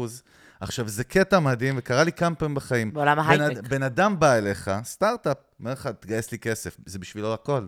אתה מגייס לו כסף עם הנטוורק שלך, ההשקעה שלך, ואז הוא צריך לשלם לך את ה-5%. תחשוב, גייסת 3 מיליון דולר, צריך לשלם לך 150 אלף דולר, נכון, אלון? יפ, רוני, קראתי לך יש את אלון. זה גם במוזיקה. אלון. לא, אבל אני רק אומר, את יודעת כמה פעמים קורה שפתאום ברגע שצריך לשלם לך, אתה הבאת לו את הכסף. מה הוא עשה כבר? מה, אני אשלם לו 150 אלף דולר? מה הוא עשה? הוא כולה חיבר אותי אז ל... אני אדלל את אז החוזה, אתה- זה- ואני אזיז את ב- ההשקעה. אז אתה תבין מה זה התנהגות אנושית? הבנת? בא חוזים. לי איזה לייבל, אמר לי, אחי. "אה, את שותפה שלי, אבל לא מגיע לך פדרציה, כי האומן מקבל רק אשכולות. אמרתי לו, לא הבנתי. אני, מוש... אתה הרווחת פדרציה, אני שותפה שלך? אני צריכה לכסות השקעה? מה זאת אומרת, אני, ש... אני שותפה, לא מקבלת פדרציה? יש בעיה. זה, זה... הבעיה שלנו היא אנושית, אגב. אז אמרתי, לאותו אומן אני אגיד שני דברים, לכן אני אומרת. תמזוג לך. להוציא לבד זה אחלה, אבל אחד, אל תתפשר באנשי המקצוע שאתה בוחר. תבחר אנשים שהם מספיק, מספיק אובייקטיביים, כי אחרת אתה לא תדע את האמת, ואתה יכול לשרוף המון המון כסף, ולקבל מה זה כאב לב.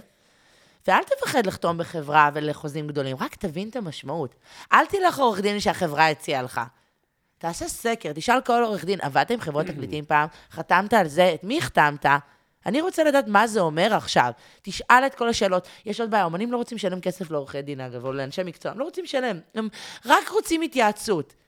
תעבוד עכשיו במלצרות עשרה סשנים ותשלם לעורך דין, כי זה שווה את כל הקריירה שלך קדימה. אז איזה אנשי. מקצוע צריך? למוזיקאי היום עורך דין שרוצה עכשיו טוב, או לצאת, יועץ לצאת טוב. או יועץ אוקיי, טוב. עורך דין ויועץ זה טוב. כמו שאני אומרת, אל תשלם ריטיינר למנהל, כי זה דרך למנהל לעשות כסף ולהגיד שהוא פרש והוא כבר לא. מספיק לא, מצליח. תני לנו איזה רשימה, אבל תשלם איזה list. למנהל כסף לשבת איתו עכשיו ארבע שעות, על הזמן שלו, אלא אם הוא רוצה לתת לך את זה במתנה בכיף שלו-. אוקיי. תשכיל, אני- תקשיב, זהו, אני- אני תלמד. מתחבר להדר, אני חושב, וזה גם אתה כזה ב vibe שלך, התשו- השאלה של איזה אנשי מקצוע אתה צריך, אתה לא צריך אף אחד. יש לך בגוגל how to ביוטיוב, לא, לא, סבבה. תעשה ספרים, שב אתה על התחת אני, ותלמד. אני באמזון קניתי עשרות ספרים, יש לי ספריית מוזיקה, אגב, של תעשיית המוזיקה מהגדולות. לדעתי, בארץ, אנחנו באנגלית. צריכים לבוא אלייך פעם. ואני קוראת. הכל, הכל. אני למדתי, כי אני למדתי באוניברסיטה, ב-UCLA, למדתי דברים בתעשיית המוזיקה, קורסים אוניברסיטאיים, לא במסגרת תואר, כי לא רציתי, זה לא התואר, למרות שיש תואר מיוזיק ביזנס בעולם, תואר. אתם רוצים בעולם. להבין מיוזיק ביזנס? אה, אנחנו צריכים להיות אנחנו ה- במדינת עפרה חזה, ואיך קראו אבל למנהל אני שלנו? למדתי זה כדי שאני השכונה אוכל פה. לדבר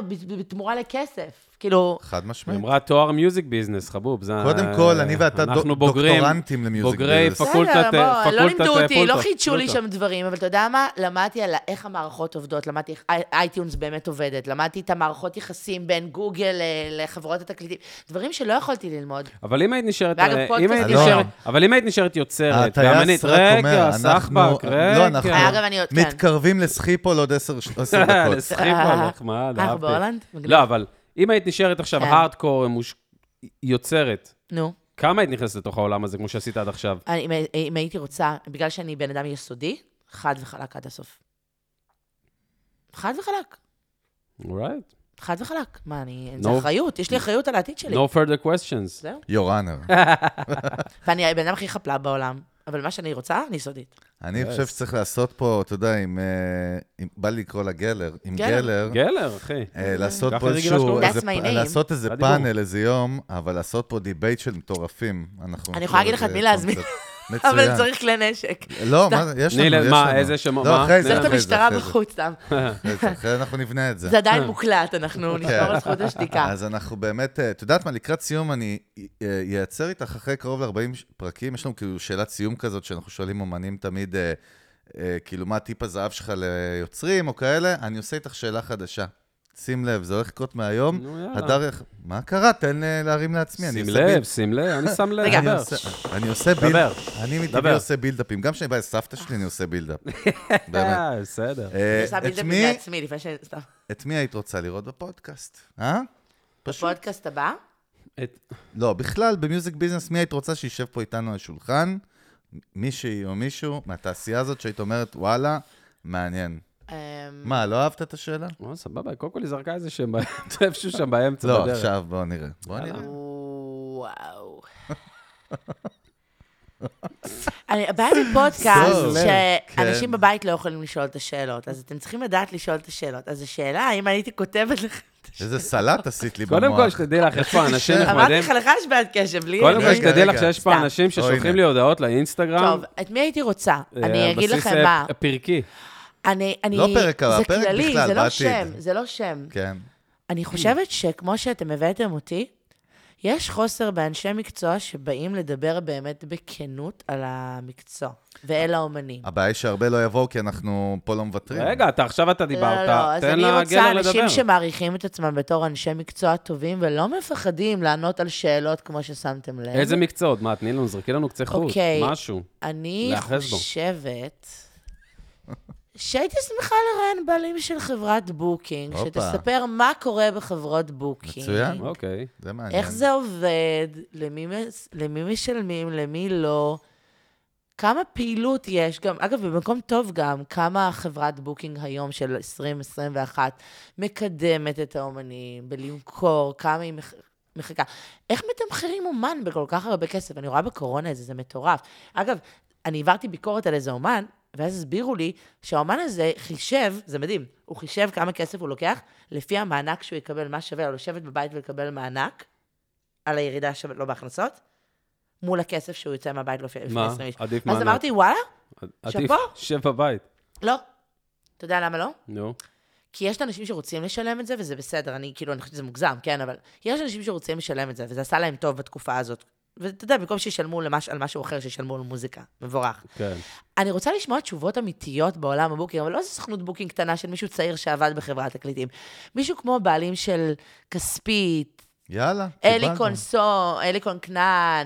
מישהו מהשאקלים. בוא אני נראה חושבת אם יש להם- שהוותיקים פוחדים בוא נראה אם להתראיין, ואני רוצה שהם יתראיינו ויענו לצעירים על אני- שאלות. למה, אני למה, למה, לא, למה, למה, הם צריכים להת- בוא לפחד? נראה אם יש להם בסדר. ביצים, אני היא לא- צודקת. קודם כל, שנייה, לפני, שלמי כן. שלא יודע, מה זה חברת בוקינג? בוקינג זו חברה? שמשווקת זה הופעות עוד, של אה, אומנים. אני רוצה גם שהם יענו למה הם לא לוקחים אומנים צעירים, למה אין לכל אחד מחלקה, כמו מעשר שאתה תורם לאומנים צעירים, אז הם יגידו שכן, אני רוצה שהם יגידו את מי וכמה הם משקיעים בזה. נו, קיבלנו. ווואלה, אני רוצה לדעת מה קורה. גם אנחנו.